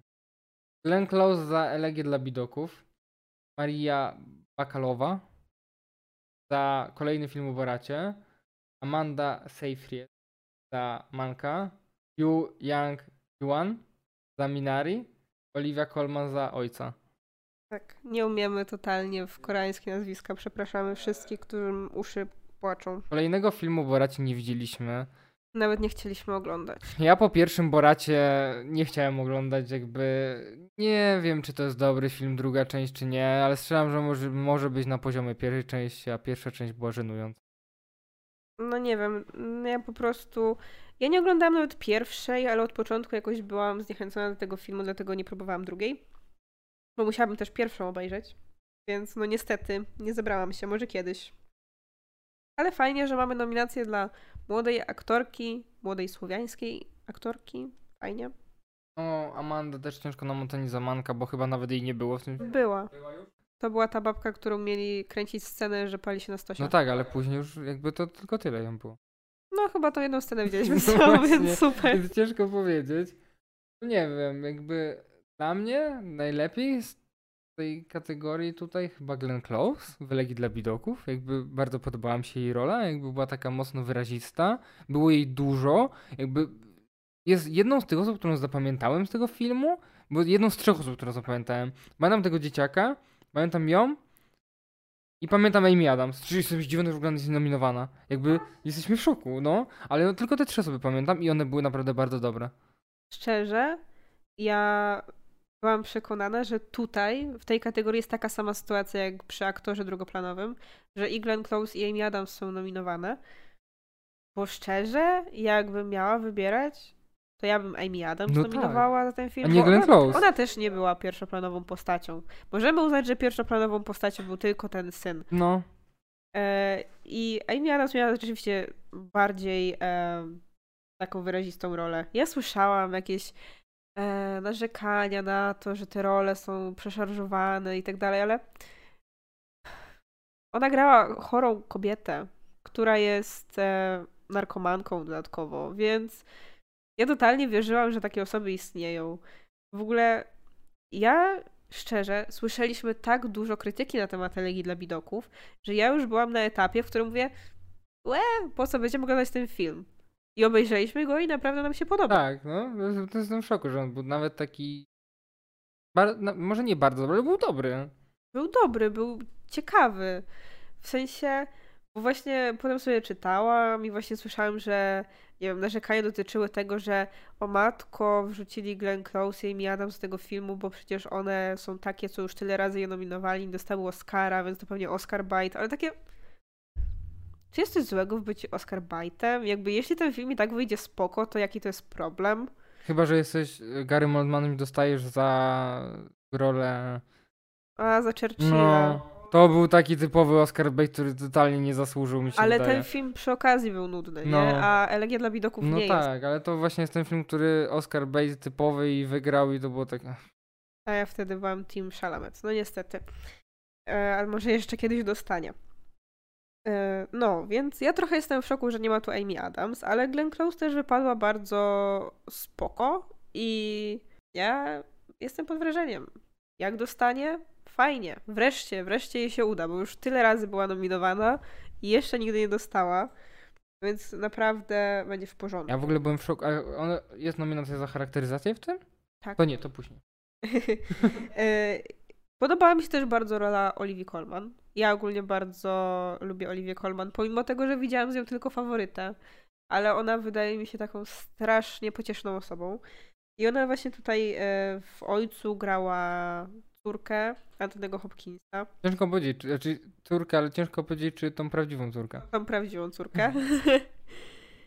I to, te, I to też była bardzo fajna rola, bo ona właśnie również była taka dość um, spokojna, skromna taka, e, kameralna, ale również była autentyczna. Że ja czułam w niej te emocje, które się w niej tam kotłują, przez to, że znalazła się w takiej trudnej sytuacji, w której jej ojciec jej nie rozpoznaje momentami i ona jest też na takim trochę rozstaju, czy mieszkać z nim, pomimo tego, że jest ciężko, czy oddać go do ośrodka. I ja czułam y, te rozterki w tej roli, i to jest naprawdę bardzo, bardzo fajna rola. I życzę sobie, żeby Olivia Colman więcej takich ról miała i żeby więcej Oscarów dostawała, bo jest super. Ja głosuję na Glenn Close. A czemu nie powiedziałeś o pani babci z Minari? Bo mnie wkurzyła, że spaliła chatę. Idziemy dalej. no. Nie wiem, wkurzyła mnie ta scena. Bo ja ci to mówiłem, oglądaliśmy film.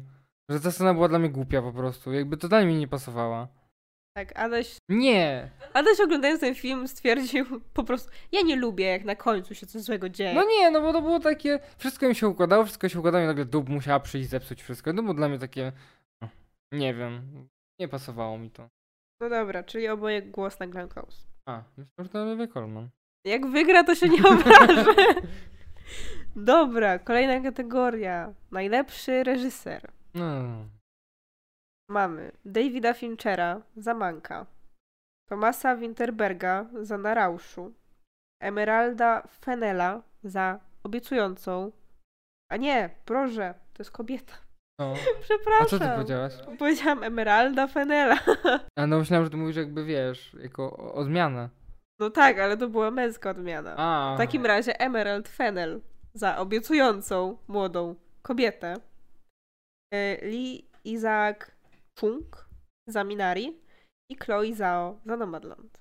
I ja mogę od razu powiedzieć, że ja stawiam na Chloe Zhao za Nomadland. Tak, ja też, bo ja jestem w wielkim szoku, jak udało jej się wziąć osoby, które nie są aktorami, grają w filmach, są nomadami. To są osoby, które, bo osoby w Nomadland grają tak naprawdę siebie, chyba tylko Frances McDormand nie gra siebie. No i jeszcze jest ten gość, u którego ona mieszka przez jakiś czas, to też jest aktor. Tam jest dwóch aktorów. Powiedzmy, że większość aktorów w tym filmie to są ludzie, którzy nie są aktorami, nie grają w filmach. A I za... grają siebie. Tak, i grają siebie, a zagrali tak świetnie, że jak ja zobaczyłem, że oni grają siebie, że nie grali nigdy w filmach, a grali według mnie praktycznie na poziomie Frances McDormand, aktorki Oscarowej, to ja jestem pod wielkim wrażeniem, jak reżyserka jak reżyserce udało się tak poprowadzić te osoby? Tak, no ja chciałam powiedzieć właściwie to samo, co teraz powiedziałeś. Jestem naprawdę pod ogromnym wrażeniem, że potrafiła wprowadzić naturszczyków na plan obok takiej wybitnej aktorki i zrobić to w taki sposób, że totalnie się tego nie widzi.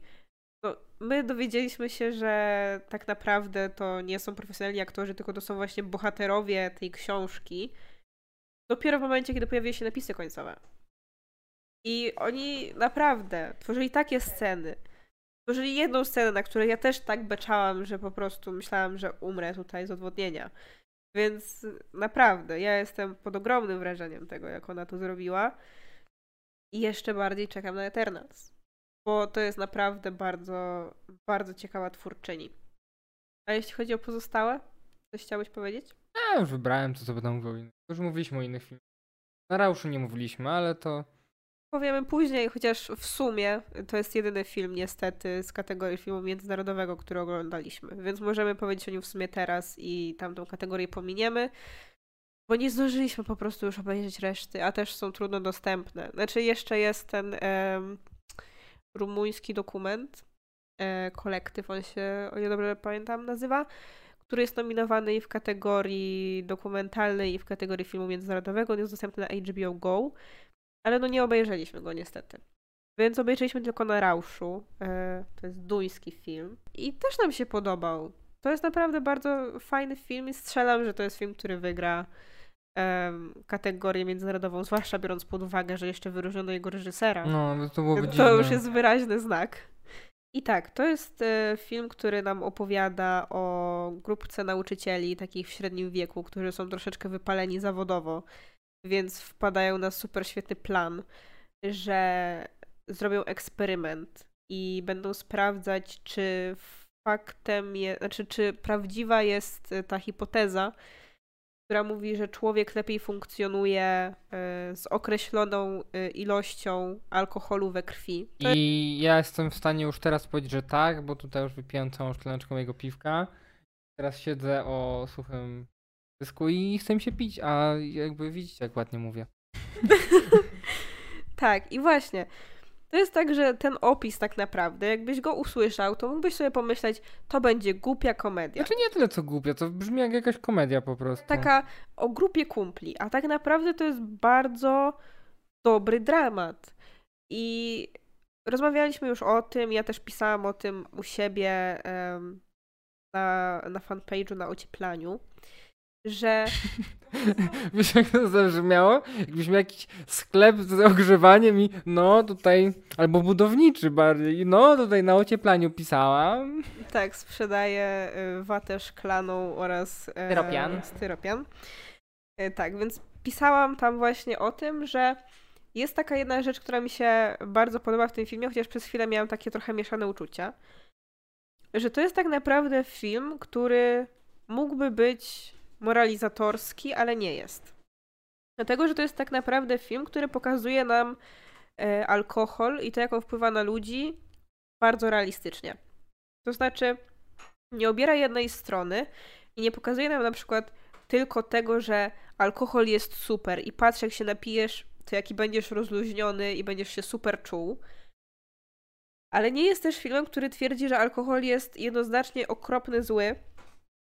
Nie wolno go pić nigdy, bo od razu jak się napijesz, to wątroba ci padnie, rozpadnie ci się rodzina i w ogóle umrzesz. Tylko to jest film, który pokazuje nam całe spektrum skutków, które może przynieść e, spożywanie alkoholu. No też dzięki temu, że jest kilku bohaterów, jakby też każdy trochę inaczej to odczuwa, nie? Tak, więc możemy po nim zobaczyć, że okej, faktycznie niektórym alkohol czasem może pomóc i mogą się poczuć pewniej i może im być lepiej, mogą się lepiej poczuć, ale możesz też wpaść po prostu w jakieś błędne koło i zrobić sobie sobie krzywdę, swojej rodzinie krzywdę, pracy krzywdę.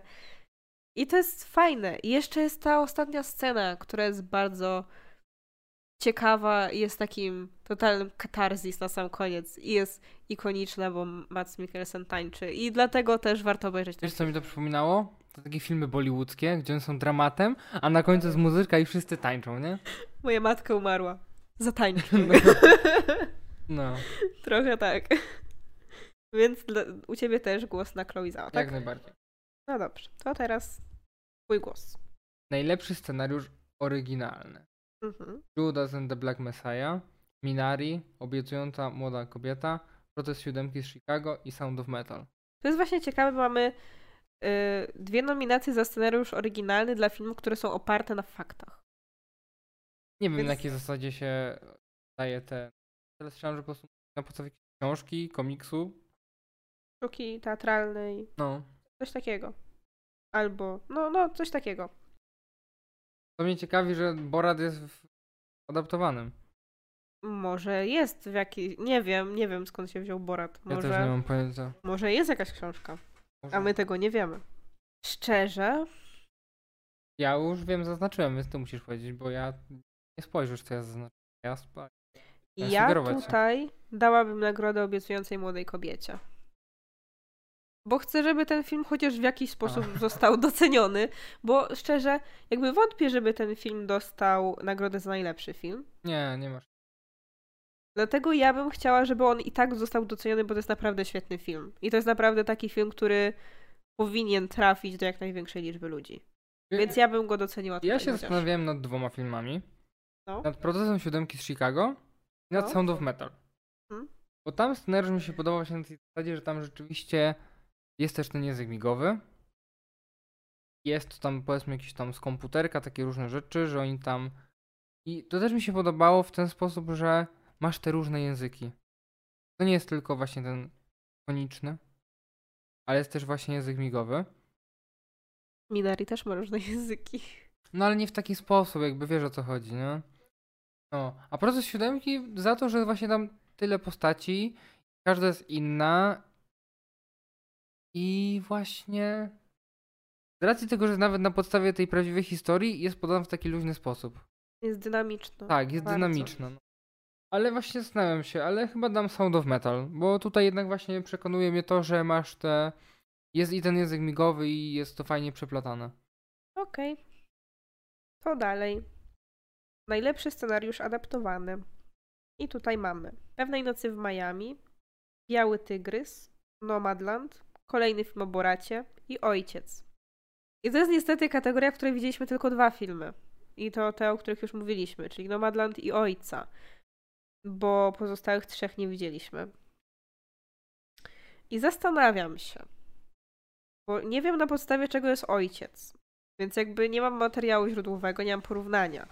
Natomiast mam porównanie z Nomadland i kurczę, ja bym doceniła Nomadland za fakt, że to jest film, który właśnie jest oparty na książce, która jest reportażem i on tak naprawdę właśnie nie przekłada całej, wiesz, historii re z reportażu i robi ci właściwy dokument fabularyzowany, tylko właśnie on wyciąga jakiś fragment jakiejś historii, jakiejś emocji i przerabia to na film.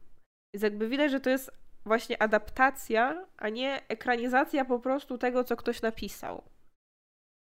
I pod tym względem to też doceniam, ale z drugiej strony jest ojciec, który też jest świetny i też chciałabym, żeby za coś dostał, został doceniony. Więc mnie to boli, bo ja nie wiem. Ale chyba dałabym Nomadland. Okej, okay, ja bym dał ojca.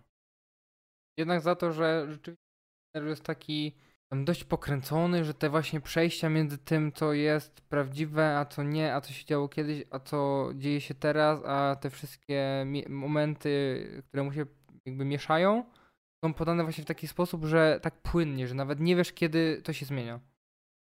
Kategoria, charakteryzacja i fryzury. Elegia dla bidoków, Emma, Mareini, Mank i Pinokio. I nie widzieliśmy Pinokio. No Emmę. No Emmy też, ale Emmy widzieliśmy chociaż jakieś plakaty, coś takiego, kojarzę. Chociaż bardziej kojarzę chyba kostiumy niż charakteryzację no. samą w sobie, więc też mi trudniej ocenić. Ja bym tu wybierała właśnie między Elegią dla Bidoków a Mareini. W sensie... Chociaż w Mareini tak naprawdę oceniamy przede wszystkim no, ciuchy, w sensie, że no, mamy ciuchy z epoki, Plus to, jak sama Mareini jest ucharakteryzowana. Bo mamy też na końcu przebitki y, ze zdjęciami, że możemy sobie porównać. Tak, i rzeczywiście oni są bardzo, bardzo podobni. Ale w Elegii dla Bidoków jest podobnie. I jakby wiesz, w Elegii dla Bidoków jest też trochę tak, że bo Mareini ma taką e, charakteryzację, która jest bardzo przerysowana. Natomiast w Elegii dla Bidoków ona jest bardzo naturalna znowu. W sensie, że po prostu patrzysz na tą Glenn Close, na Amy Adams i wierzysz, że one są po prostu zniszczone przez życie i że Glenn Close jest po prostu starą babką, pomimo tego, że normalnie tak nie wygląda, w sensie, że nie jest tak zaniedbana. Jest starszą kobietą, ale wiesz, zadbaną. Y, Amy Adams, Amy Adams, totalnie, ona wygląda jakby miała umrzeć zaraz. I jakby też mamy te zdjęcia porównawcze i tam też widać, że ona bardzo dobrze wygląda i te włosy i to wszystko. Więc ja chyba dałabym elegię dla widoków. No, ja chyba też tutaj w tej sytuacji. Nie widzieliśmy niestety właśnie Pinokia, więc nie wiemy jak to tam dokładnie wyglądało. Trudno nam ocenić. Ale no niech będzie tak. Dalej. U mnie jest teraz najlepsza muzyka oryginalna. I mamy Co w duszy gra, czyli Soul, Inari, Punk, Nowiny ze świata i Pięciu braci. I nie widzieliśmy Pięciu braci. I właśnie ja mam tutaj problem. Dlatego, że szczerze, ja nie pamiętam muzyki w tych filmach za bardzo. Gdzie w Manku, to w Manku. Nie widzieliśmy całego. W nowinach ze świata. Było jakieś tam plumkanie, jakieś tam takie. Było no, takie, że trochę dodawało takiego westernowego klimatu. Ale to nie była muzyka, która by mi się wyróżniała. Minari? Nie wiem, co tam było. Nie pamiętam Ja totalnie. nie. To w duszy gra. Ja też już nie pamiętam za bardzo Soul, bo też oglądaliśmy dawno. Wiesz, co może być w nowinach ze świata? To jak ta dziewczynka sobie podśpiewała też. Ale to nie o to chodzi. Tu chodzi o muzykę, która leci. Przepraszam. O to, co tam kompozytor siedział i z tą orkiestrą tam grał. O to chodzi. Więc strzelam, że co w duszy gra. No to jest film, który jednak jest trochę musicalem. No bo reszta mi się tak nie wyróżniała, jednak tam solo coś tam pewnie sobie pląkało w tle. Cały czas. Ale to też pokazuje, jak bardzo pamiętam muzykę z tych filmów. No niestety. No, niestety, nie jesteśmy ekspertami, y, średnio nam zapadła w pamięć. Ale to podobnie mieliśmy y, z piosenkami. O, teraz są piosenki.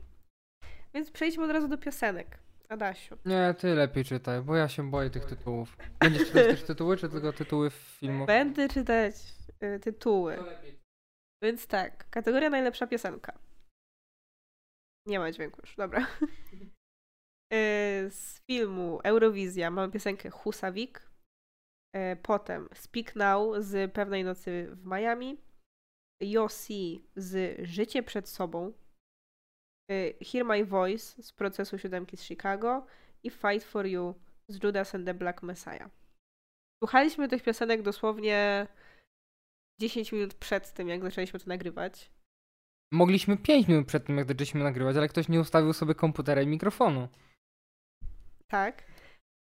I szczerze, te piosenki się strasznie wlewa- zlewają w jedno.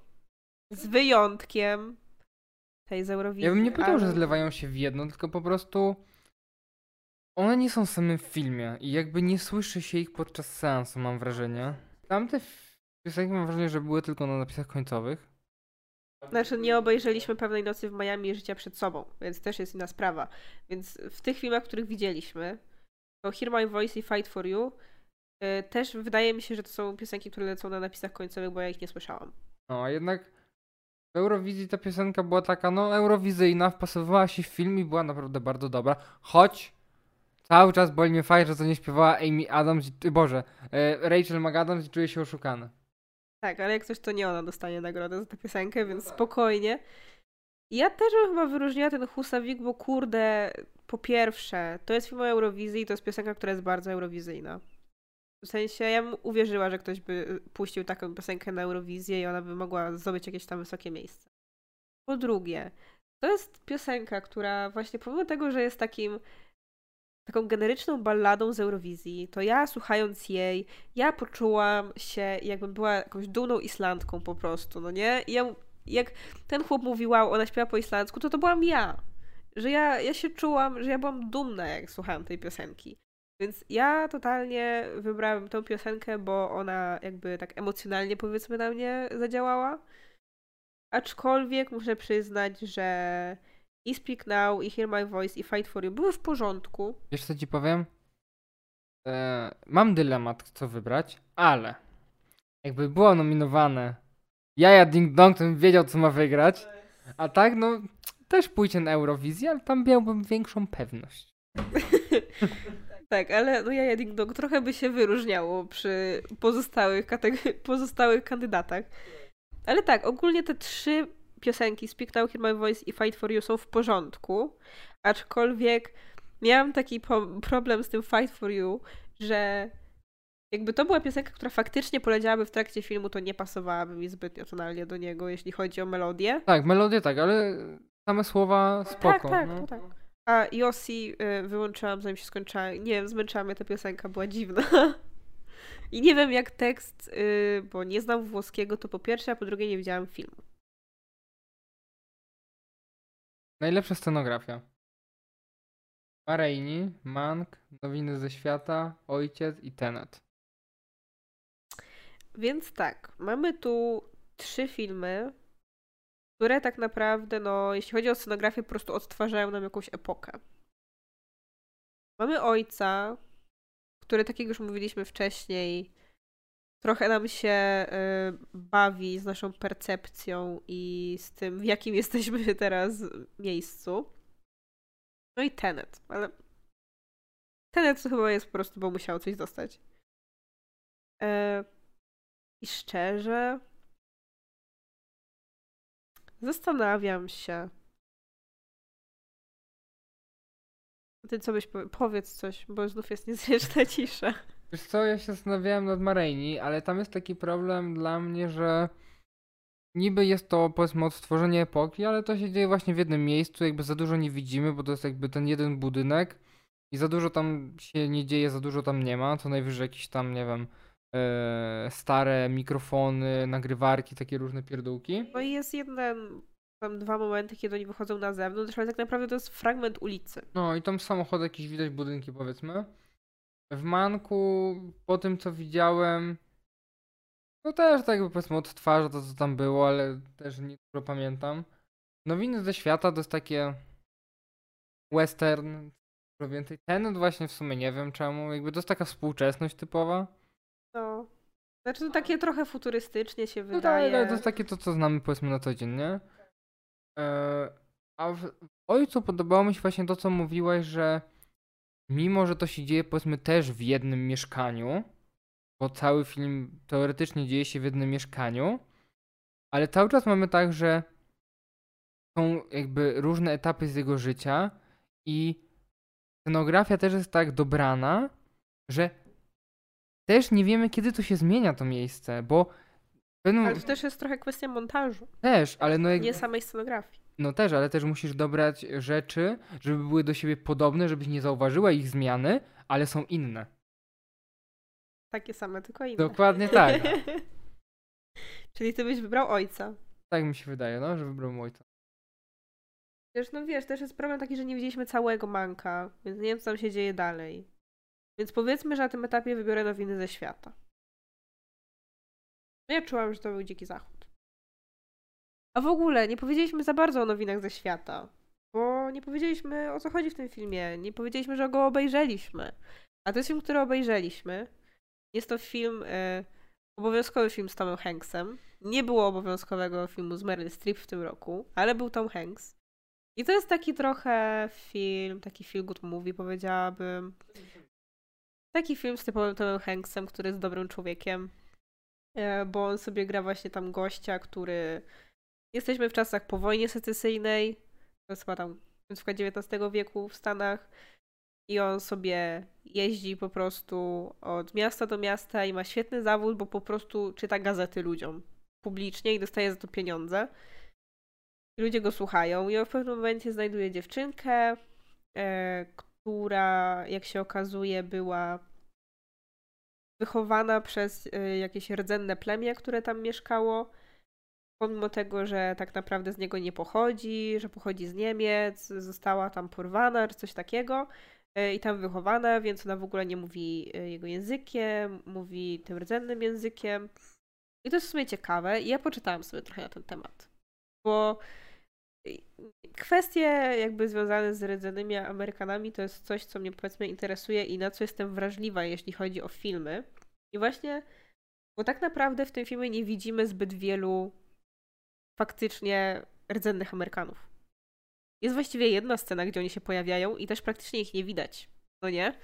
Ja miałam takie, hmm, zawsze to jest dla mnie trochę wątpliwe, kiedy robimy film o jakiejś kulturze, a jednak nie, nie dajemy tym ludziom głosu, nie? Bo nawet tutaj, jeśli mamy tą dziewczynkę, no to to jest nadal biała dziewczynka, która jest Niemką, tylko po prostu, wiesz, mówi ich językiem i tak dalej.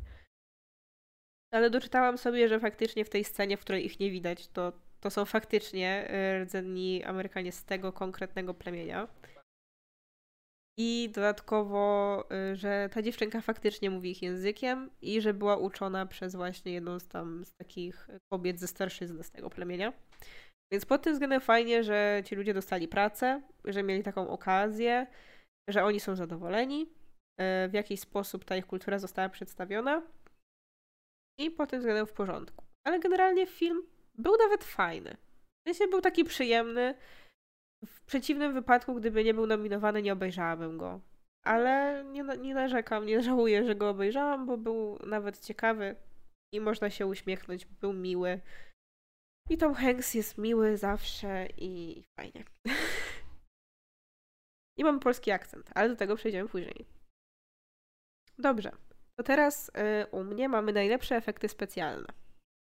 I tutaj mamy nominowanych Miłość i potwory, Mulan, Tenet, Niebo o północy i jedyny i niepowtarzalny Iwan.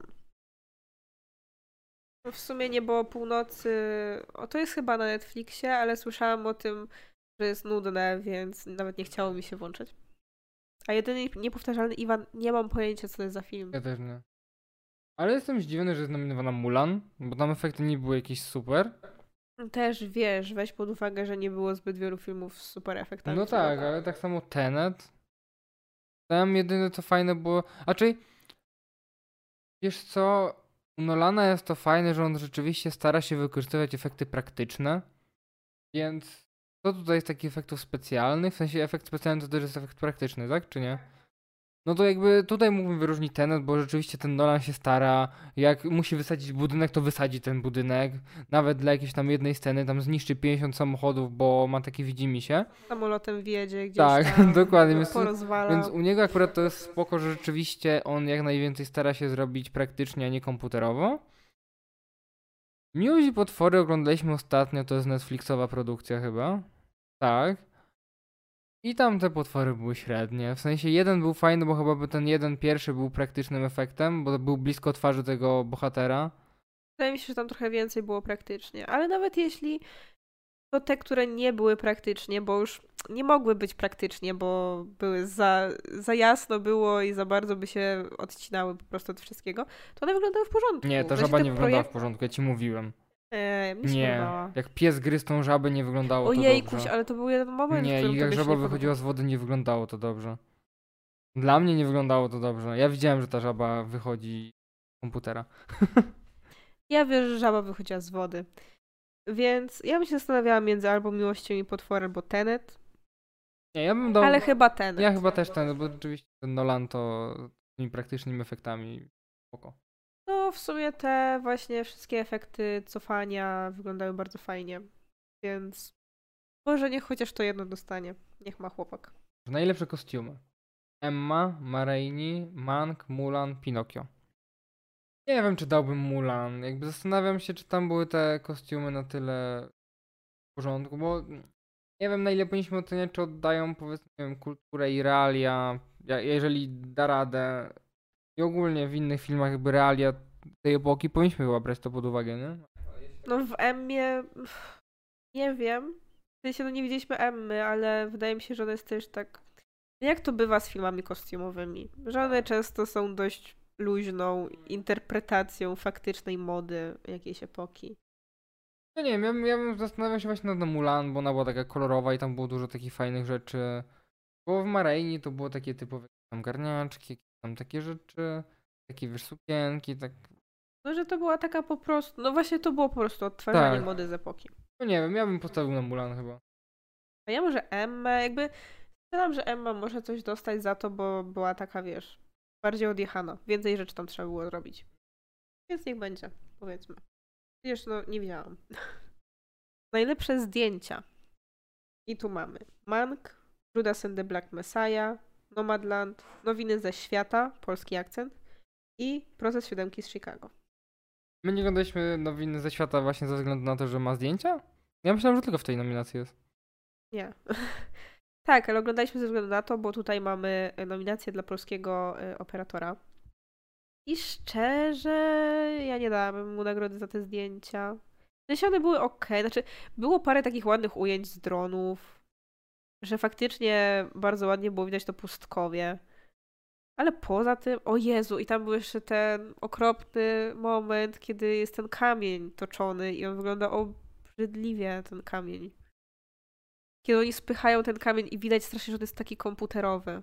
W trakcie strzelaniny, kiedy oni spychają kamień z góry. A, dobra. No, jakby no to jest kwestia efektu specjalnego, ale ona mnie tak strasznie ugryzła, że już nie mogłam po prostu patrzeć na ten film pozytywnie pod względem wizualnym. Ładniejsze pustkowia były w Nomadland i tam były fajne ujęcia takiego wschodzie słońca, jak a Frances McDormand gdzieś tam stoi, słońce wschodzi, te samochodziki stoją, no to było ładne.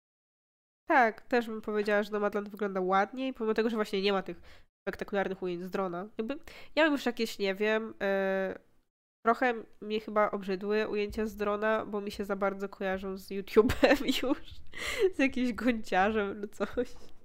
Wydają mi się trochę takie tanie, albo z 365 dni mi się kojarzą, nie wiem. Więc tak, nowiny ze świata raczej nie. Mang, jakby. Mang to jest też taki trochę, y, wiesz, y, ten film, który odtwarza y, styl starych filmów, więc docenimy. W sensie, mi się podobało to, że on faktycznie wyglądał jak stary film, że nawet były momentami te takie, tak jakby coś się popsuło na tej taśmie, było to widać. E, był czarno-biały i był ładnie czarno-biały. E, był fajnie zrobiony dźwięk, ale to jeszcze nie to. Nie ta kategoria jeszcze, ale był fajnie zrobiony dźwięk stylizowany na stary. Ale nie wiem, czy bym go aż tak doceniła. Widać, że my jesteśmy bardzo uprzedzeni do tego manka, przez to, że go nie widzieliśmy w całości. A pewnie tutaj zgarnie z połowy tych nagród, za które został nominowany. Judas and the Black Messiah to nie jest film, który miał też jakieś spektakularne zdjęcia. Gdyby nie był nominowany, nie zwróciłabym na to uwagi. I w przypadku procesu siódemki z Chicago chyba też. Więc ja bym dała Nomadland. Najlepszy film długometrażowy. O, wreszcie. Tu widzieliśmy wszystko. Baranek Sean, film Farmageddon.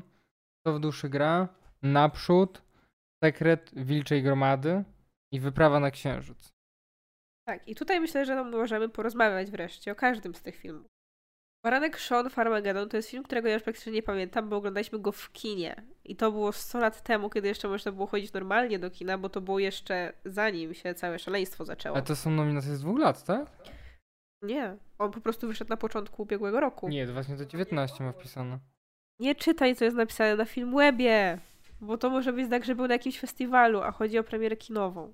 Baranek Sean to jest film właśnie, który średnio już pamiętam, bo on wyszedł bardzo dawno temu i bardzo dawno temu go widzieliśmy. Ale on na pewno ma ciekawy sposób e, animacji. Bo on jest, e, on jest plastelinkowy. Tak. Tak, ja bardzo lubię e, te takie plastelinowe animacje i bardzo mi się podobają. No i ja też bardzo lubię Baranka Shona, bo to jest fajne, bo to jest taka bajka, która właściwie, bajka, przepraszam, animacja, która tak naprawdę nie ma praktycznie dialogów, ale i tak wszystko można bardzo ładnie przekazać i ja wszystkie emocje czuję pomimo tego, że postaci nie mówią. I no, Baranek Sean jest super, ale nie dałabym mu nagrody w tej kategorii. Chcesz coś powiedzieć o naprzód? Wiesz co, nie wiem, czy chcę coś powiedzieć o naprzód i o Soul, bo są takie dwa filmy typowe Pixarowe, które muszą mieć nominację, bo wyszły do kin, to musimy im dać nominację. Ale to nie znaczy, że nam się nie podobały te filmy. Tak, tylko to taki typowy Pixar. Jakby yy, słyszę Pixar, to wiem, że to będzie jakaś jakość, ale to są jakby, mam wrażenie, cały czas takie podobne te animacje pomimo tego, że starają się poruszać różnorodne tematy, bo na przykład no w naprzód mamy historię dwóch braci, którzy stracili ojca i starają się go jakoś e, przywołać z zaświatów. Tam jest dodatkowo ta zabawa taką konwencją dziwnego świata, który jest połączeniem e, świata fantastycznego z naszym światem. Tam są jakieś różne mityczne stworzenia i to wypada w porządku. Mówiliśmy już o tym, albo nie mówiliśmy już o tym kiedyś, że podobało nam się w naprzód to, y, jak pokazuje się właśnie podejście tych chłopaków do tego, że ich matka jakby po śmierci ojca jest z kimś nowym w związku. Mówiliśmy o tym przy okazji omawiania trylogii ze wszystkich chłopców. Tak, no to jeśli ktoś tam tego nie słyszał, to powtórzę, że bardzo mi się to podoba, że nie ma tutaj e, demonizowania nowego partnera matki, że właśnie oni pomimo tego, że kochają swojego ojca i oczywiście za nim tęsknią, to nie wiem, nie demonizują nowego partnera, nie twierdzą, że o matko zniszczyła całą rodzinę i zajmie miejsce ojca, bla bla bla, bo po prostu podchodzą do tego na spokojnie. I moim zdaniem to bardzo fajne, że pokazuje się coś takiego w filmie, który jest kierowany głównie do dzieci, bo takie, wiesz, kreowanie zawsze tej złej, okrutnej macochy y, to już nie jest, nie jest fajna rzecz. Mi się nie podoba. Już mi się to przejadło i myślę, że to też nie jest...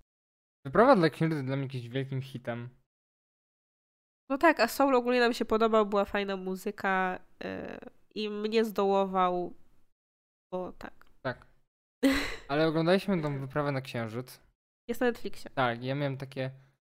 Okej, okay, to jest tak, tak. Próbuję się stylizować trochę na takie starsze animacje Disneya.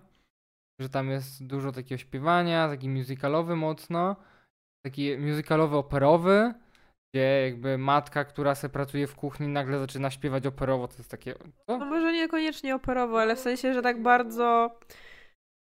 Że nam przeszkadzało to, że te piosenki są strasznie mało chwytliwe. W sensie, jak dzieciak jakiś sobie obejrzy tę bajkę, albo jak Adaś sobie obejrzy tę bajkę, to on potem nie będzie mógł tych piosenek tak naprawdę fizycznie zaśpiewać, bo musiałby mieć zarąbisty głos jak dzwon. A Adaś na przykład lubi sobie śpiewać piosenki. Do tej pory śpiewa Aladyna. Regularnie. I właśnie to jest tak, że to ma trochę taką formułę starych Disneyów, gdzie się bardzo dużo śpiewa, ale właśnie to są takie piosenki, które no są trudne. No, coś w stylu, nie wiem, Frozen, ale we Frozen one były bardziej chwytliwe. A tutaj one są takie, że one właśnie bardzo opowiadają historię, która się teraz dzieje. Trudno jest ich słuchać moim zdaniem w oderwaniu od niej. I to mnie już tak trochę wkurza. Zresztą ja też już jestem na tym etapie, gdzie mało atrakcyjne są chyba dla mnie yy, te bajki, w których się dużo śpiewa. Bo do tych starych Disneyów wiadomo, że yy, do tych wszystkich właśnie Aladynów, Królów Lwów, yy, Małych Syrenek i innych tego typu, Mulan na przykład, y, mam, jakąś, mam jakiś tam sentyment mój z dzieciństwa i są spoko, ale współcześnie właśnie jak ktoś robi taką musicalową bajkę, to już mi to trochę trochę już mi nie pasuje, więc cieszę się w sumie, że Pixar od tego odchodzi. No właśnie chciałem to powiedzieć, może też dlatego, że Pixar od, Pixar od tego odchodzi, to też dziwnie to wygląda, jak ktoś teraz próbuje to robić. Bo jednak ten Pixar nas przyzwyczaił do takiej animacji, teraz te animacje się zmieniają, a jednak jak ktoś próbuje się stylizować na te stare, to jest takie dziwne. Może tak być po części. Ale no, wyprawa na księżyc dodatkowo jest też no, osadzona znów w obcej dla nas kulturze, czyli, bo to jest animacja współtworzona z chińskim studiem. I ona jest głównie oparta na chińskiej kulturze, na chińskich e, jakichś legendach. I ja miałam też taki problem, że jak ta akcja faktycznie przynosi się na księżyc, to ona jest taka porąbana. Jedyne to było fajne, tak wchodzi ta taka popowa piosenka, która totalnie nie pasuje do tej animacji, ale była bardzo fajna. Tak, no nie wiem, nie, nie podobał mi się jakoś ten film. Jakoś mi e, totalnie nie przypadł do gustu. E, ale w ogóle ciekawostka, bo e, w tym filmie jest e, taki motyw, że właśnie mamy tę dziewczynkę, która ma rodziców i wszystko fajnie, i w pewnym momencie jej matka e, zaczyna chorować i umiera. I okazało się, że autorką, że autorką scenariusza tego filmu jest kobieta, która napisała go w momencie, kiedy chorowała na raka. I stworzyła ten film po to, żeby jako taka forma pomocy dla swojej córki i swojego męża, żeby sobie poradzili, jak ona umrze. I ona faktycznie umarła, zanim ten film wyszedł. Więc to taka ciekawostka i taka trochę smutna historia. Ale no niestety i tak film do mnie nie trafił. Przykro mi. Teraz chyba nasz faworyt. Wolf Walkers. Y, po polsku Sekret Wilczej Gromady. To jest e, animacja takiego irlandzkiego studia, którego nazwy już teraz nie pamiętam, ale to jest generalnie studio, które każdą animację, którą wypuszcza, każda jego animacja, która jest wypuszczana, dostaje nominację do Oscara i zawsze przegrywa. Bo wiadomo, że Pixar. E, ale oni tworzą też e, historie, które są mocno osadzone w kulturze Irlandii, w takich celtyckich klimatach. I to też jest bardzo fajne. I w Sekrecie Wilczej Gromady mamy właśnie też taką e, historię osadzoną w czasach, kiedy tak naprawdę Anglicy dopiero jakby spływali do Irlandii i zaczynali się tam panoszyć i, i psuć, jak to oni mają w zwyczaju oczywiście, i niszczyć kulturę, y, która tam mieszka. I właśnie z jednej strony mamy y, bohaterkę, nie pamiętam już imion tych bohaterek, mamy bohaterkę, która jest Angielką y, i ma ojca, który jest myśliwym i ona właśnie sobie tam mieszka, a z drugiej strony mamy taką drugą bohaterkę, która jest właśnie Wolfwalkerką, yy, czyli takim mitycznym stworzeniem, yy, czyli osobą, która jest bardzo połączona z wilkami i w momencie, w którym idzie spać, zmienia się w wilka. Znaczy nie tyle to zmienia się w wilka, to po prostu bo jej ciało zostaje tam, gdzie spało. A tak, ona... jakby wychodzi taki duch wilka z niej. Który jest ona... fizyczną formą, no. Tak, i one się w pewnym momencie spotykają i właśnie mamy takie trochę zderzenie kultur i one się uczą, jak szanować siebie nawzajem, powiedziałam, uczą się od siebie różnych rzeczy. I to jest super. Przede wszystkim to jest animacja, która jest śliczna, bo ona. Nie wiem, w jakiej ona jest wykonana technice, ale wygląda jakby była rysowana i ma tak piękne tła. To jest. Nie, naprawdę, jest bardzo ładna. Bardzo ładnie się to Mi się bardzo podobało to takie właśnie, mówię, zderzenie kultur, ale w tym sensie, że są te dwie dziewczyny i one są wychowane w totalnie innych środowiskach, że ta jedna cały czas na wolność, że może wszystko, wszystko jej wolno, żyje na wolności, wszystko jest jakby dla niej otwarte jest ta druga, która żyje tak naprawdę powiedzmy w takim zamknięciu, może żyje w tym mieście, gdzie każdy ma przypisane role, że jak dziewczyna, no to wiadomo, musi, nie wiem, do kuchni, do sprzątania, do takich rzeczy, a mężczyzna to idzie na polowanie, a ona jednak chciała też polować na te wilki, ale nie mogła. I właśnie to jest fajne, że jak już poznaje tą dziewczynę, e, tą Wolfwalkerkę, jakby totalnie zmienia jej się wizja całego świata, że bo przez całe życie jej wmawiali, że no, wilki to są te złe, znaczy akurat może akurat w tym przypadku nie tyle to, że całe życie to wmawiali, bo oni po prostu chcieli tą gromadę wilków wypędzić, żeby nie zagrażała wiosce.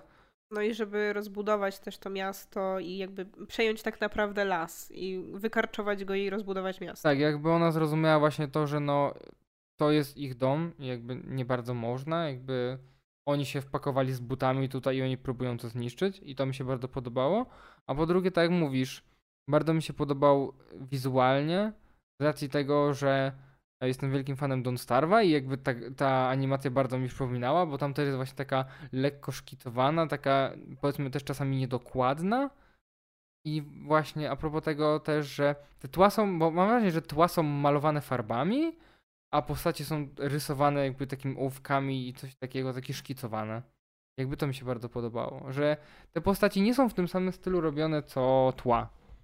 A przynajmniej tak mi się wydaje. Może tak być. I w sensie one trochę wyglądają jak takie dodatkowe kartonowe ludziki, które są jakby nałożone na to tło i one się bardzo mocno odcinają. I to właśnie wygląda bardzo ładnie. I podoba też mi się to, jak tam jest właśnie też pokazana relacja rodziców z dziećmi.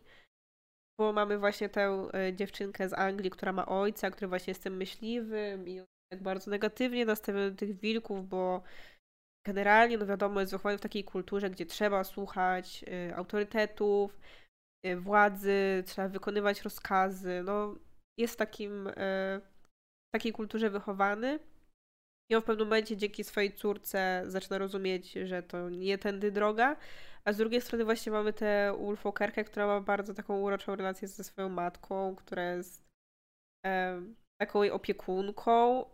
I, I to jest bardzo fajne i bardzo mi się podobało i było takie wzruszające też bardzo. Więc tak, podobało mi się bardzo ładna animacja i właśnie też można się czegoś nauczyć o kulturze irlandzkiej, o której teraz się za dużo nie mówi, bo po prostu zniknęła też. Ciekawe, dlaczego? To ciekawe. No to nasz głos idzie chyba do sekretu Wilczej Gromady.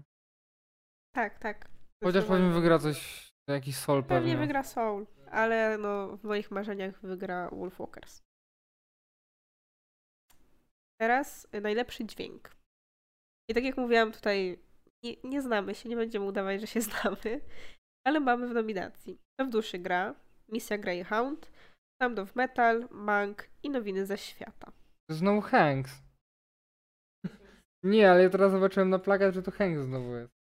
Tak, czyli mamy dwóch Hanksów.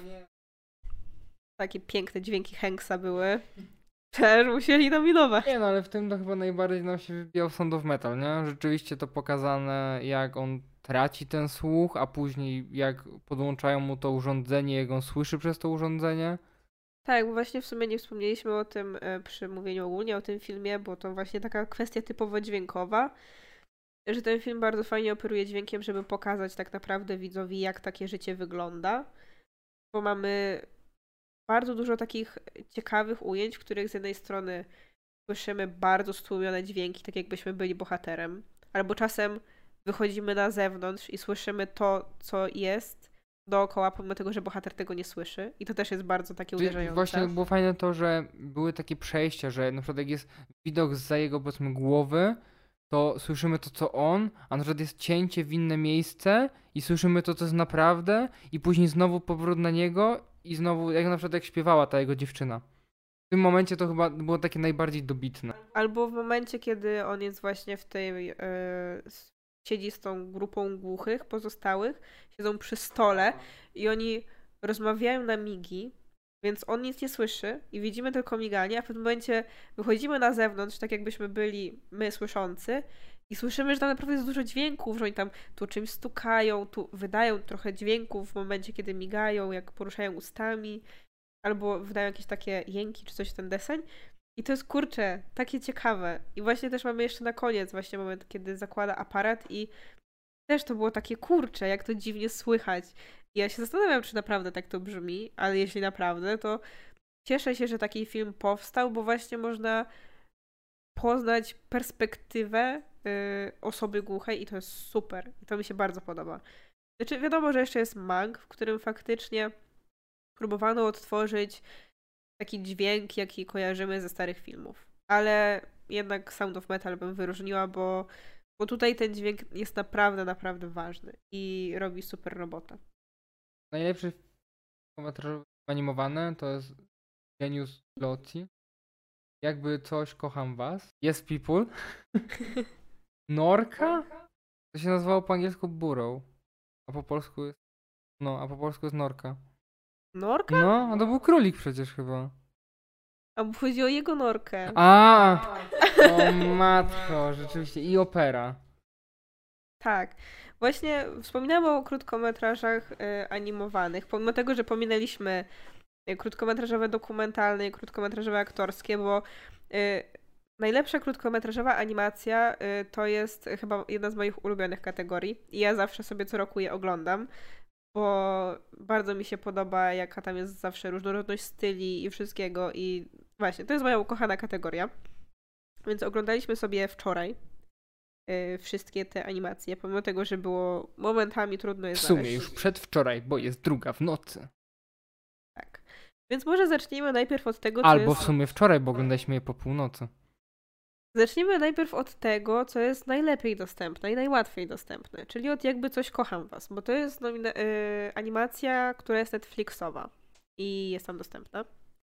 I jest to tak naprawdę króciutka historia, która pokazuje nam małżeństwo, które musi zmierzyć się z traumą po tym, jak ich córeczka zginęła w, w strzelaninie szkolnej. I jak ci się podobało? Ładnie jest narysowano. Tak, bo ona wygląda jakby była rysowana ołówkiem. Tak, w jakimś zeszycie, no. I jakby widać wyraźnie taką grę kolorami, że wszystko, co kojarzy się z córką jest niebieskie, pozostałe wszystkie rzeczy są szare. I tak to wygląda spoko. Ale szczerze, sądziłam, że to będzie coś takiego, co mnie bardziej emocjonalnie uderzy. Tak, wiesz co, może też dlatego, że. Znaczy, mam wrażenie, że te krótkie metraże animowane też są takie, że tam w ogóle nie ma dialogów, jakby mało jest w nich dialogów ogólnie. W zeszłym roku chyba też tak było. Że one głównie operują wizualnie i jakby mam wrażenie, że z tego filmu tak średnio można było odczytać. Może nie tyle o co w nim chodzi, to właśnie jakiekolwiek emocje.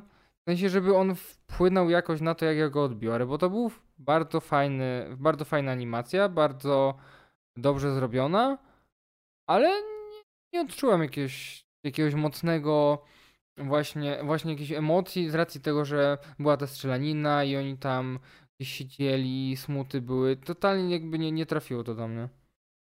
Siedzieli, smuty były, to jest świetne.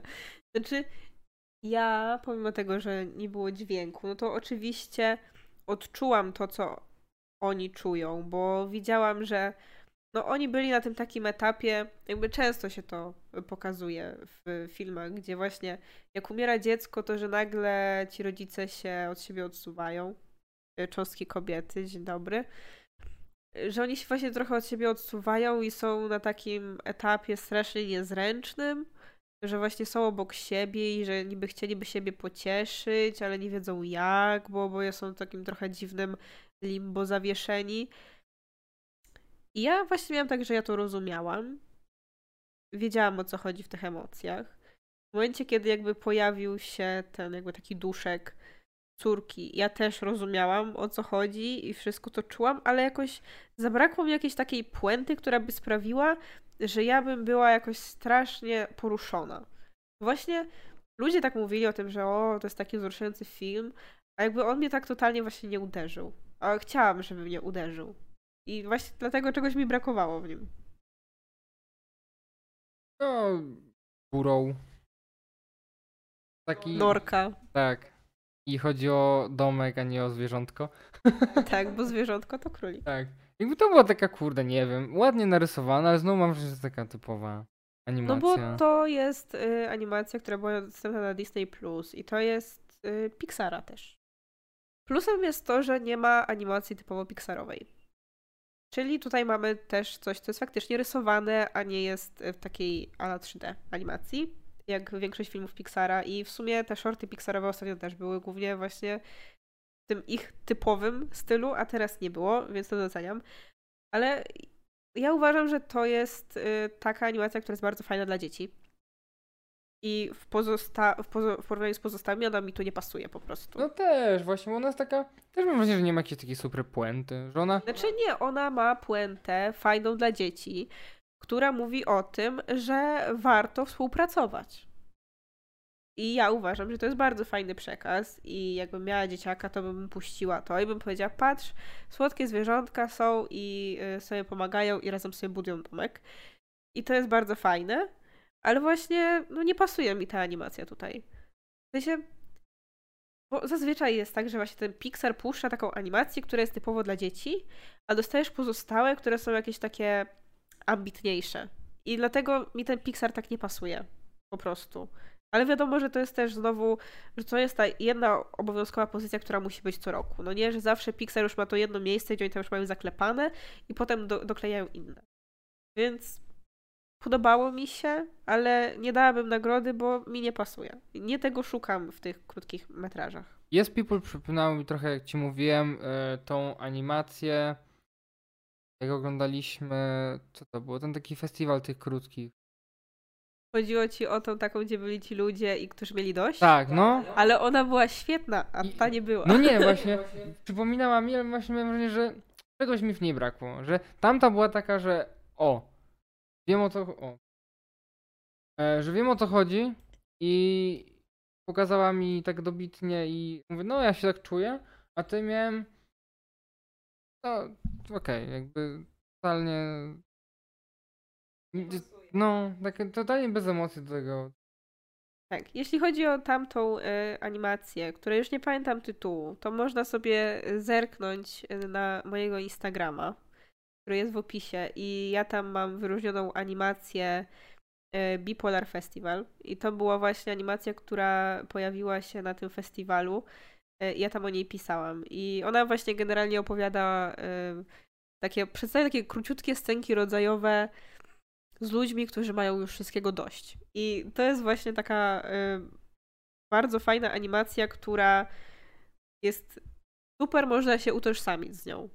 Jak się, nie wiem, pracuje dużo, czy tam studiuje i już ma się dość, to warto sobie to obejrzeć i się poczuć, że ktoś inny też tak ma. Ale właśnie to Yes People było takie. Podobał, podobał mi się styl, w jakim on był zrobiony. Podobała mi się animacja, podobały mi się projekty postaci, ale generalnie to jest właśnie też znów zbiór jakichś takich krótkich scenek z dnia ludzi, którzy mieszkają w jednym budynku, ale ja nie czuję, żeby z niej coś wynikało. Żeby tam właśnie była jakaś puenta. Tam niby się miały przeplatać te wątki, coś tam jakoś się No przeplatały. jakoś się przeplątały, że ktoś tam kogoś słyszał i tak dalej, ale właśnie miałam takie, że znowu, ja, ja nie czuję puenty. I, I to był dla mnie problem. Opera to była taką dziwną animacją, taką bardzo statyczną, ale dużo się działo. W sensie, że e, to się działo na jakiejś takiej dziwnej piramidzie, bym powiedział. I ta kamera po prostu jakby się oddalała i szła w dół. Po czym kończył się jakby dzień.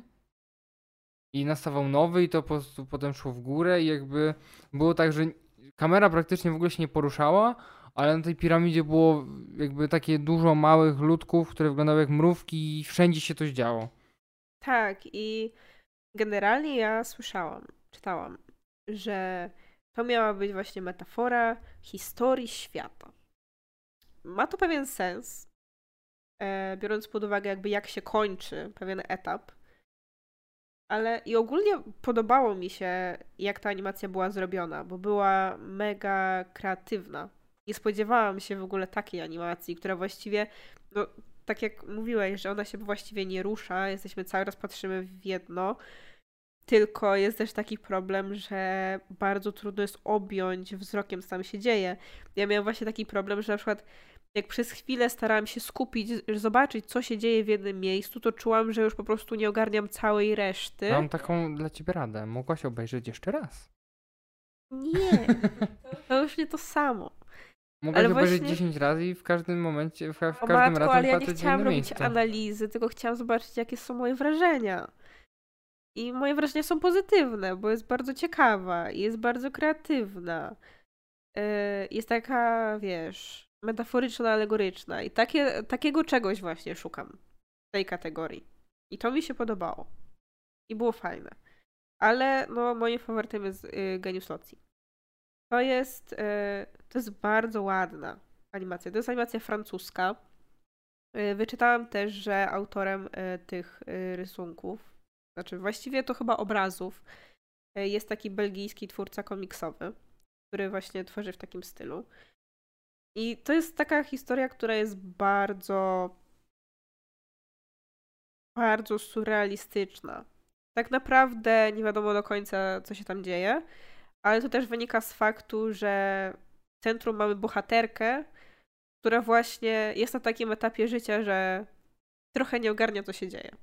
Ale ta animacja jest bardzo ładna i, i te wszystkie tła, i te wszystkie właśnie zabawy, animacje i to, jak to wszystko przechodzi e, w różne kształty i jest bardzo płynne i to jest śliczne i kolory są śliczne i jak ona na przykład widzi miasto, to też wygląda pięknie i to jest bardzo płynna animacja i nie wiem, ja jestem zachwycona nią. Więc ja stawiam na Genius Loci. Ale, ale no nie wiem, czy wygra. No, też nie wiem, czy wygra. Boję się, że znowu wygra coś piktorowego.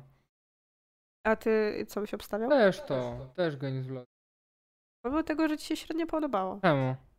No Mówiłeś, że to jakieś takie przeintelektualizowane. No bo tak jest, jakby takie miałem wrażenie, ale to nie znaczy, że jakby sama animacja mi się nie podobała, po prostu uważam, że była taka, starała się taka być właśnie bardzo, ale nie no, była w porządku. W sensie nie, nie, nie, nie to, że mi się nie podobała, tylko dużo gadali i byłem w szoku, bo obejrzeliśmy inne, w których nic nie mówili i miałem I takie... nagle ktoś mówi. Tak, i nagle mówią. I miałem takie, co się dzieje? Oni umieją mówić w tych krótkich animacjach, ale nie, no bardzo ładna, tak, i właśnie taka mocno psychodeliczna. A właśnie, a propos jeszcze animacji, w której się coś mówi, to my jeszcze obejrzeliśmy jedną animację, która była na shortliście, yy, ale się nie dostała. Ja jestem w szoku, że się nie dostała, bo spokojnie wstawiłabym ją w miejsce Yes People. I to jest animacja, która się nazywa Kappa Emachu, o ile dobrze pamiętam. I jest ona z Hawajów.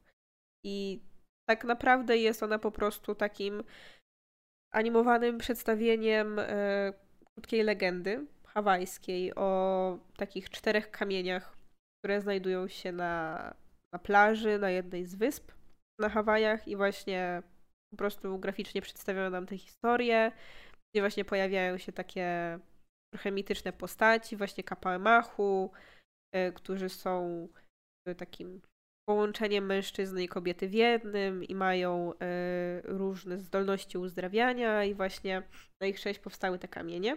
I to jest animacja, która ma bardzo ładny styl. Taki bardzo ciekawy. Te postacie są takie posągowe. I mi się bardzo podobały. Chociaż wiadomo, że to nie jest jakaś właśnie taka animacja, która przedstawi ci coś takiego, że musisz odkryć głębszy sens patrząc na to. Bo ona po prostu opowiada ci historię. Yy, I, I to jest właśnie taki powiedzmy minus. Ale z drugiej strony to jest bardzo ciekawe, bo można tak naprawdę w krótkim filmiku dowiedzieć się, yy, poznać ciekawą historię. Ogólnie bardzo fajny morał płynie z tej animacji na koniec. Że ogólnie Amerykańcy są B i zniszczyli kulturę. Nowość. Kolejną. No, więc tak, więc ja bym ją tutaj wcisnęła. A no, nawet jeśli y, jej tu nie ma, to i tak możecie sobie obejrzeć. Problem jest taki, że jest dostępna y, wyłącznie z hiszpańskimi napisami, a bohaterowie mówią y, miejscowym językiem. Znaczy, narrator mówi miejscowym językiem, więc no trzeba hiszpański ogarniać albo po prostu wyłapać rzeczy z wizualiów i tyle. No i ostatnią kategorię został nam najlepszy montaż. I jeszcze jeden film później będzie, o którym wspomnimy. Jest Nomadland, Obiecująca młoda kobieta, Ojciec, Proces siódemki z Chicago i Sound of Metal. Nie wiem, ja chyba tutaj bym ojca po prostu. W sensie za ten montaż taki właśnie te przejście takie łagodne, naturalne między tymi. To już to, co mówiłem. Tak, i za to, że pomimo tego, że trochę gmatwał, to jednak ostatecznie dało się ogarnąć o co chodzi. Więc tak, też bym dała ojca. I jeszcze mamy kategorię najlepszy film dokumentalny, w której widzieliśmy tylko jeden film, e, ale w sumie można o nim wspomnieć, bo był fajny. Więc obejrzeliśmy, czego nauczyła mnie ośmiornica. To jest film też dostępny na Netflixie. Tak, i od tego momentu moim ulubionym zwierzęciem jest ośmiornica. Dowiedziałem się dużo ciekawych rzeczy. Dowiedziałem się, że ośmiornica może zmieniać kolory tak nawet lepiej niż kameleon. Jakby to totalnie. Ja myślałem, że to jest jakiś wymysł bajek zawsze. Oglądaliśmy ostatnio Gdzie jest Dory i tam właśnie była ośmiornica, która rzeczywiście zmieniała kolory. Ja mówię, kurde, to jest jakiś kolejny mitek z kameleonami, ale nie, jakby tutaj też rzeczywiście tak jest i to jest takie. I to bardzo szybko i płynnie i wow. No, dowiedzieliśmy się też, że jak się odgryzie ośmiornicy mackę, to ona i odrośnie. Ale generalnie to jest y, taki bardzo ładny film i taki, że można się wzruszyć. Pomimo tego, że to jest film o ośmiornicy. Bo, znaczy, przede wszystkim, to jest też y, film o pewnym mężczyźnie, który też jest sam y, dokumentalistą i w pewnym momencie znalazł się w taki, na takim etapie swojego życia, kiedy czuł się źle, był w takim dołku i nie wiedział, co dalej ze sobą zrobić. I w związku z tym e, znalazł sobie nowe hobby. I zaczął właśnie pływać. Nękać zwierzęta nurkować. morskie.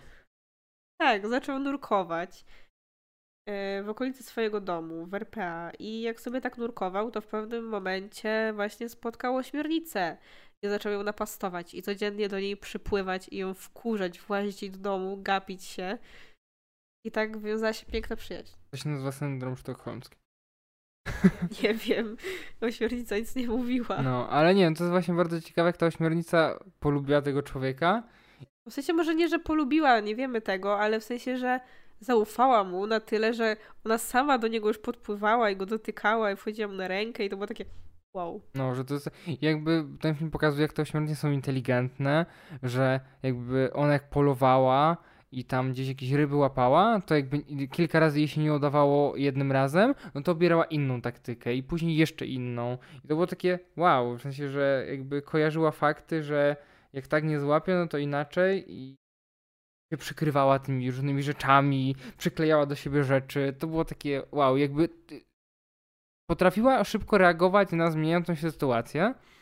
Bo jakby gdzieś tam sobie polowała i nagle gdzieś tam płynie rekin, no to od razu już pyk, pyk, pyk, parę muszelek, parę jakichś tam dziwnych kamieni, otacza się tym wszystkim i nie widać. No. I właśnie bardzo dobrze też oddano tą więź, jaką ten, ten mężczyzna właśnie yy, tworzył tym zwierzęciem. I to było takie wow, że właśnie w momencie, kiedy pojawiała się jakaś niebezpieczna sytuacja, to ja totalnie rozumiałam, co się działo u niego w głowie, że on właśnie z jednej strony chciał jej pomóc, bo jakby był z nią w jakiś sposób związany, ale z drugiej strony wiedział, że no kurczę, tak trochę działa natura. Że ona kiedyś i tak umrze i to nie jest tak, że na przykład, nie wiem, ten rekin chce ją zjeść, bo jest okropny i po prostu jest mordercą, tylko po prostu no musi jeść. I no taka jest trochę kolej rzeczy. No i płakałam po ośmiornicy, jak coś. było smutno, ale, ale to było bardzo fajne i też podoba mi się właśnie, że e, ten autor opowiedział bardzo dużo o tym właśnie, jak w tytule, czego go nauczyła ta ośmiornica. I my też możemy sobie właśnie wyciągnąć z tego lekcję o tym, jak fascynujący jest cały ten podmorski świat, który tak naprawdę bardzo mało znamy. Możemy się też właśnie od samej ośmiornicy nauczyć adaptacji. Możemy się nauczyć yy, sprytu na pewno. Możemy się też nauczyć poświęcenia, bo no, ośmiornice to nie mają fajnego życia, powiem. Yy, I to był właśnie taki film, kurczę, że, że się cieplej na serduszku robi. I ja też y, cieszę się, że właśnie powstają takie filmy, które skupiają się na zwierzętach innych niż takie, które normalnie uznajemy za takie super, czyli wiesz, psy, koty i inne tego typu zwierzęta, z którymi mamy bliski związek, ale które właśnie przedstawiają takie zwierzęta, po których byś się nie spodziewał, że one, że można się z nimi związać i, i pokazują, że się da i budują jakąś taką wrażliwość. Chociaż no oczywiście znowu mamy tutaj do czynienia z takim zwierzęciem, które jest naprawdę inteligentne, więc wiadomo, że łatwiej jest nam się utożsamić z nim. I no na przykład jak widzimy sobie dookoła te wszystkie jakieś ryby, które tak pływają, no to raczej nie mamy z nimi jakiegoś super związku. I to raczej nie sprawi, że już nie zjemy tej zwykłej ryby. Ale może chociaż ośmiornicą będzie trochę lepiej, jak więcej osób obejrzy sobie takie filmy i się zainteresuje nimi i, i ich dobrem. Więc fajnie. No, to przelecieliśmy przez wszystkie te kategorie. Czekamy na Wasze komentarze i czekamy na to, na Wasze nominacje i na Wasze przypuszczenia, na Wasze ulubione Oscarowe filmy. No i czekamy też na samą galę, którą ja na pewno będę oglądać. A ja pewnie w połowie usnę.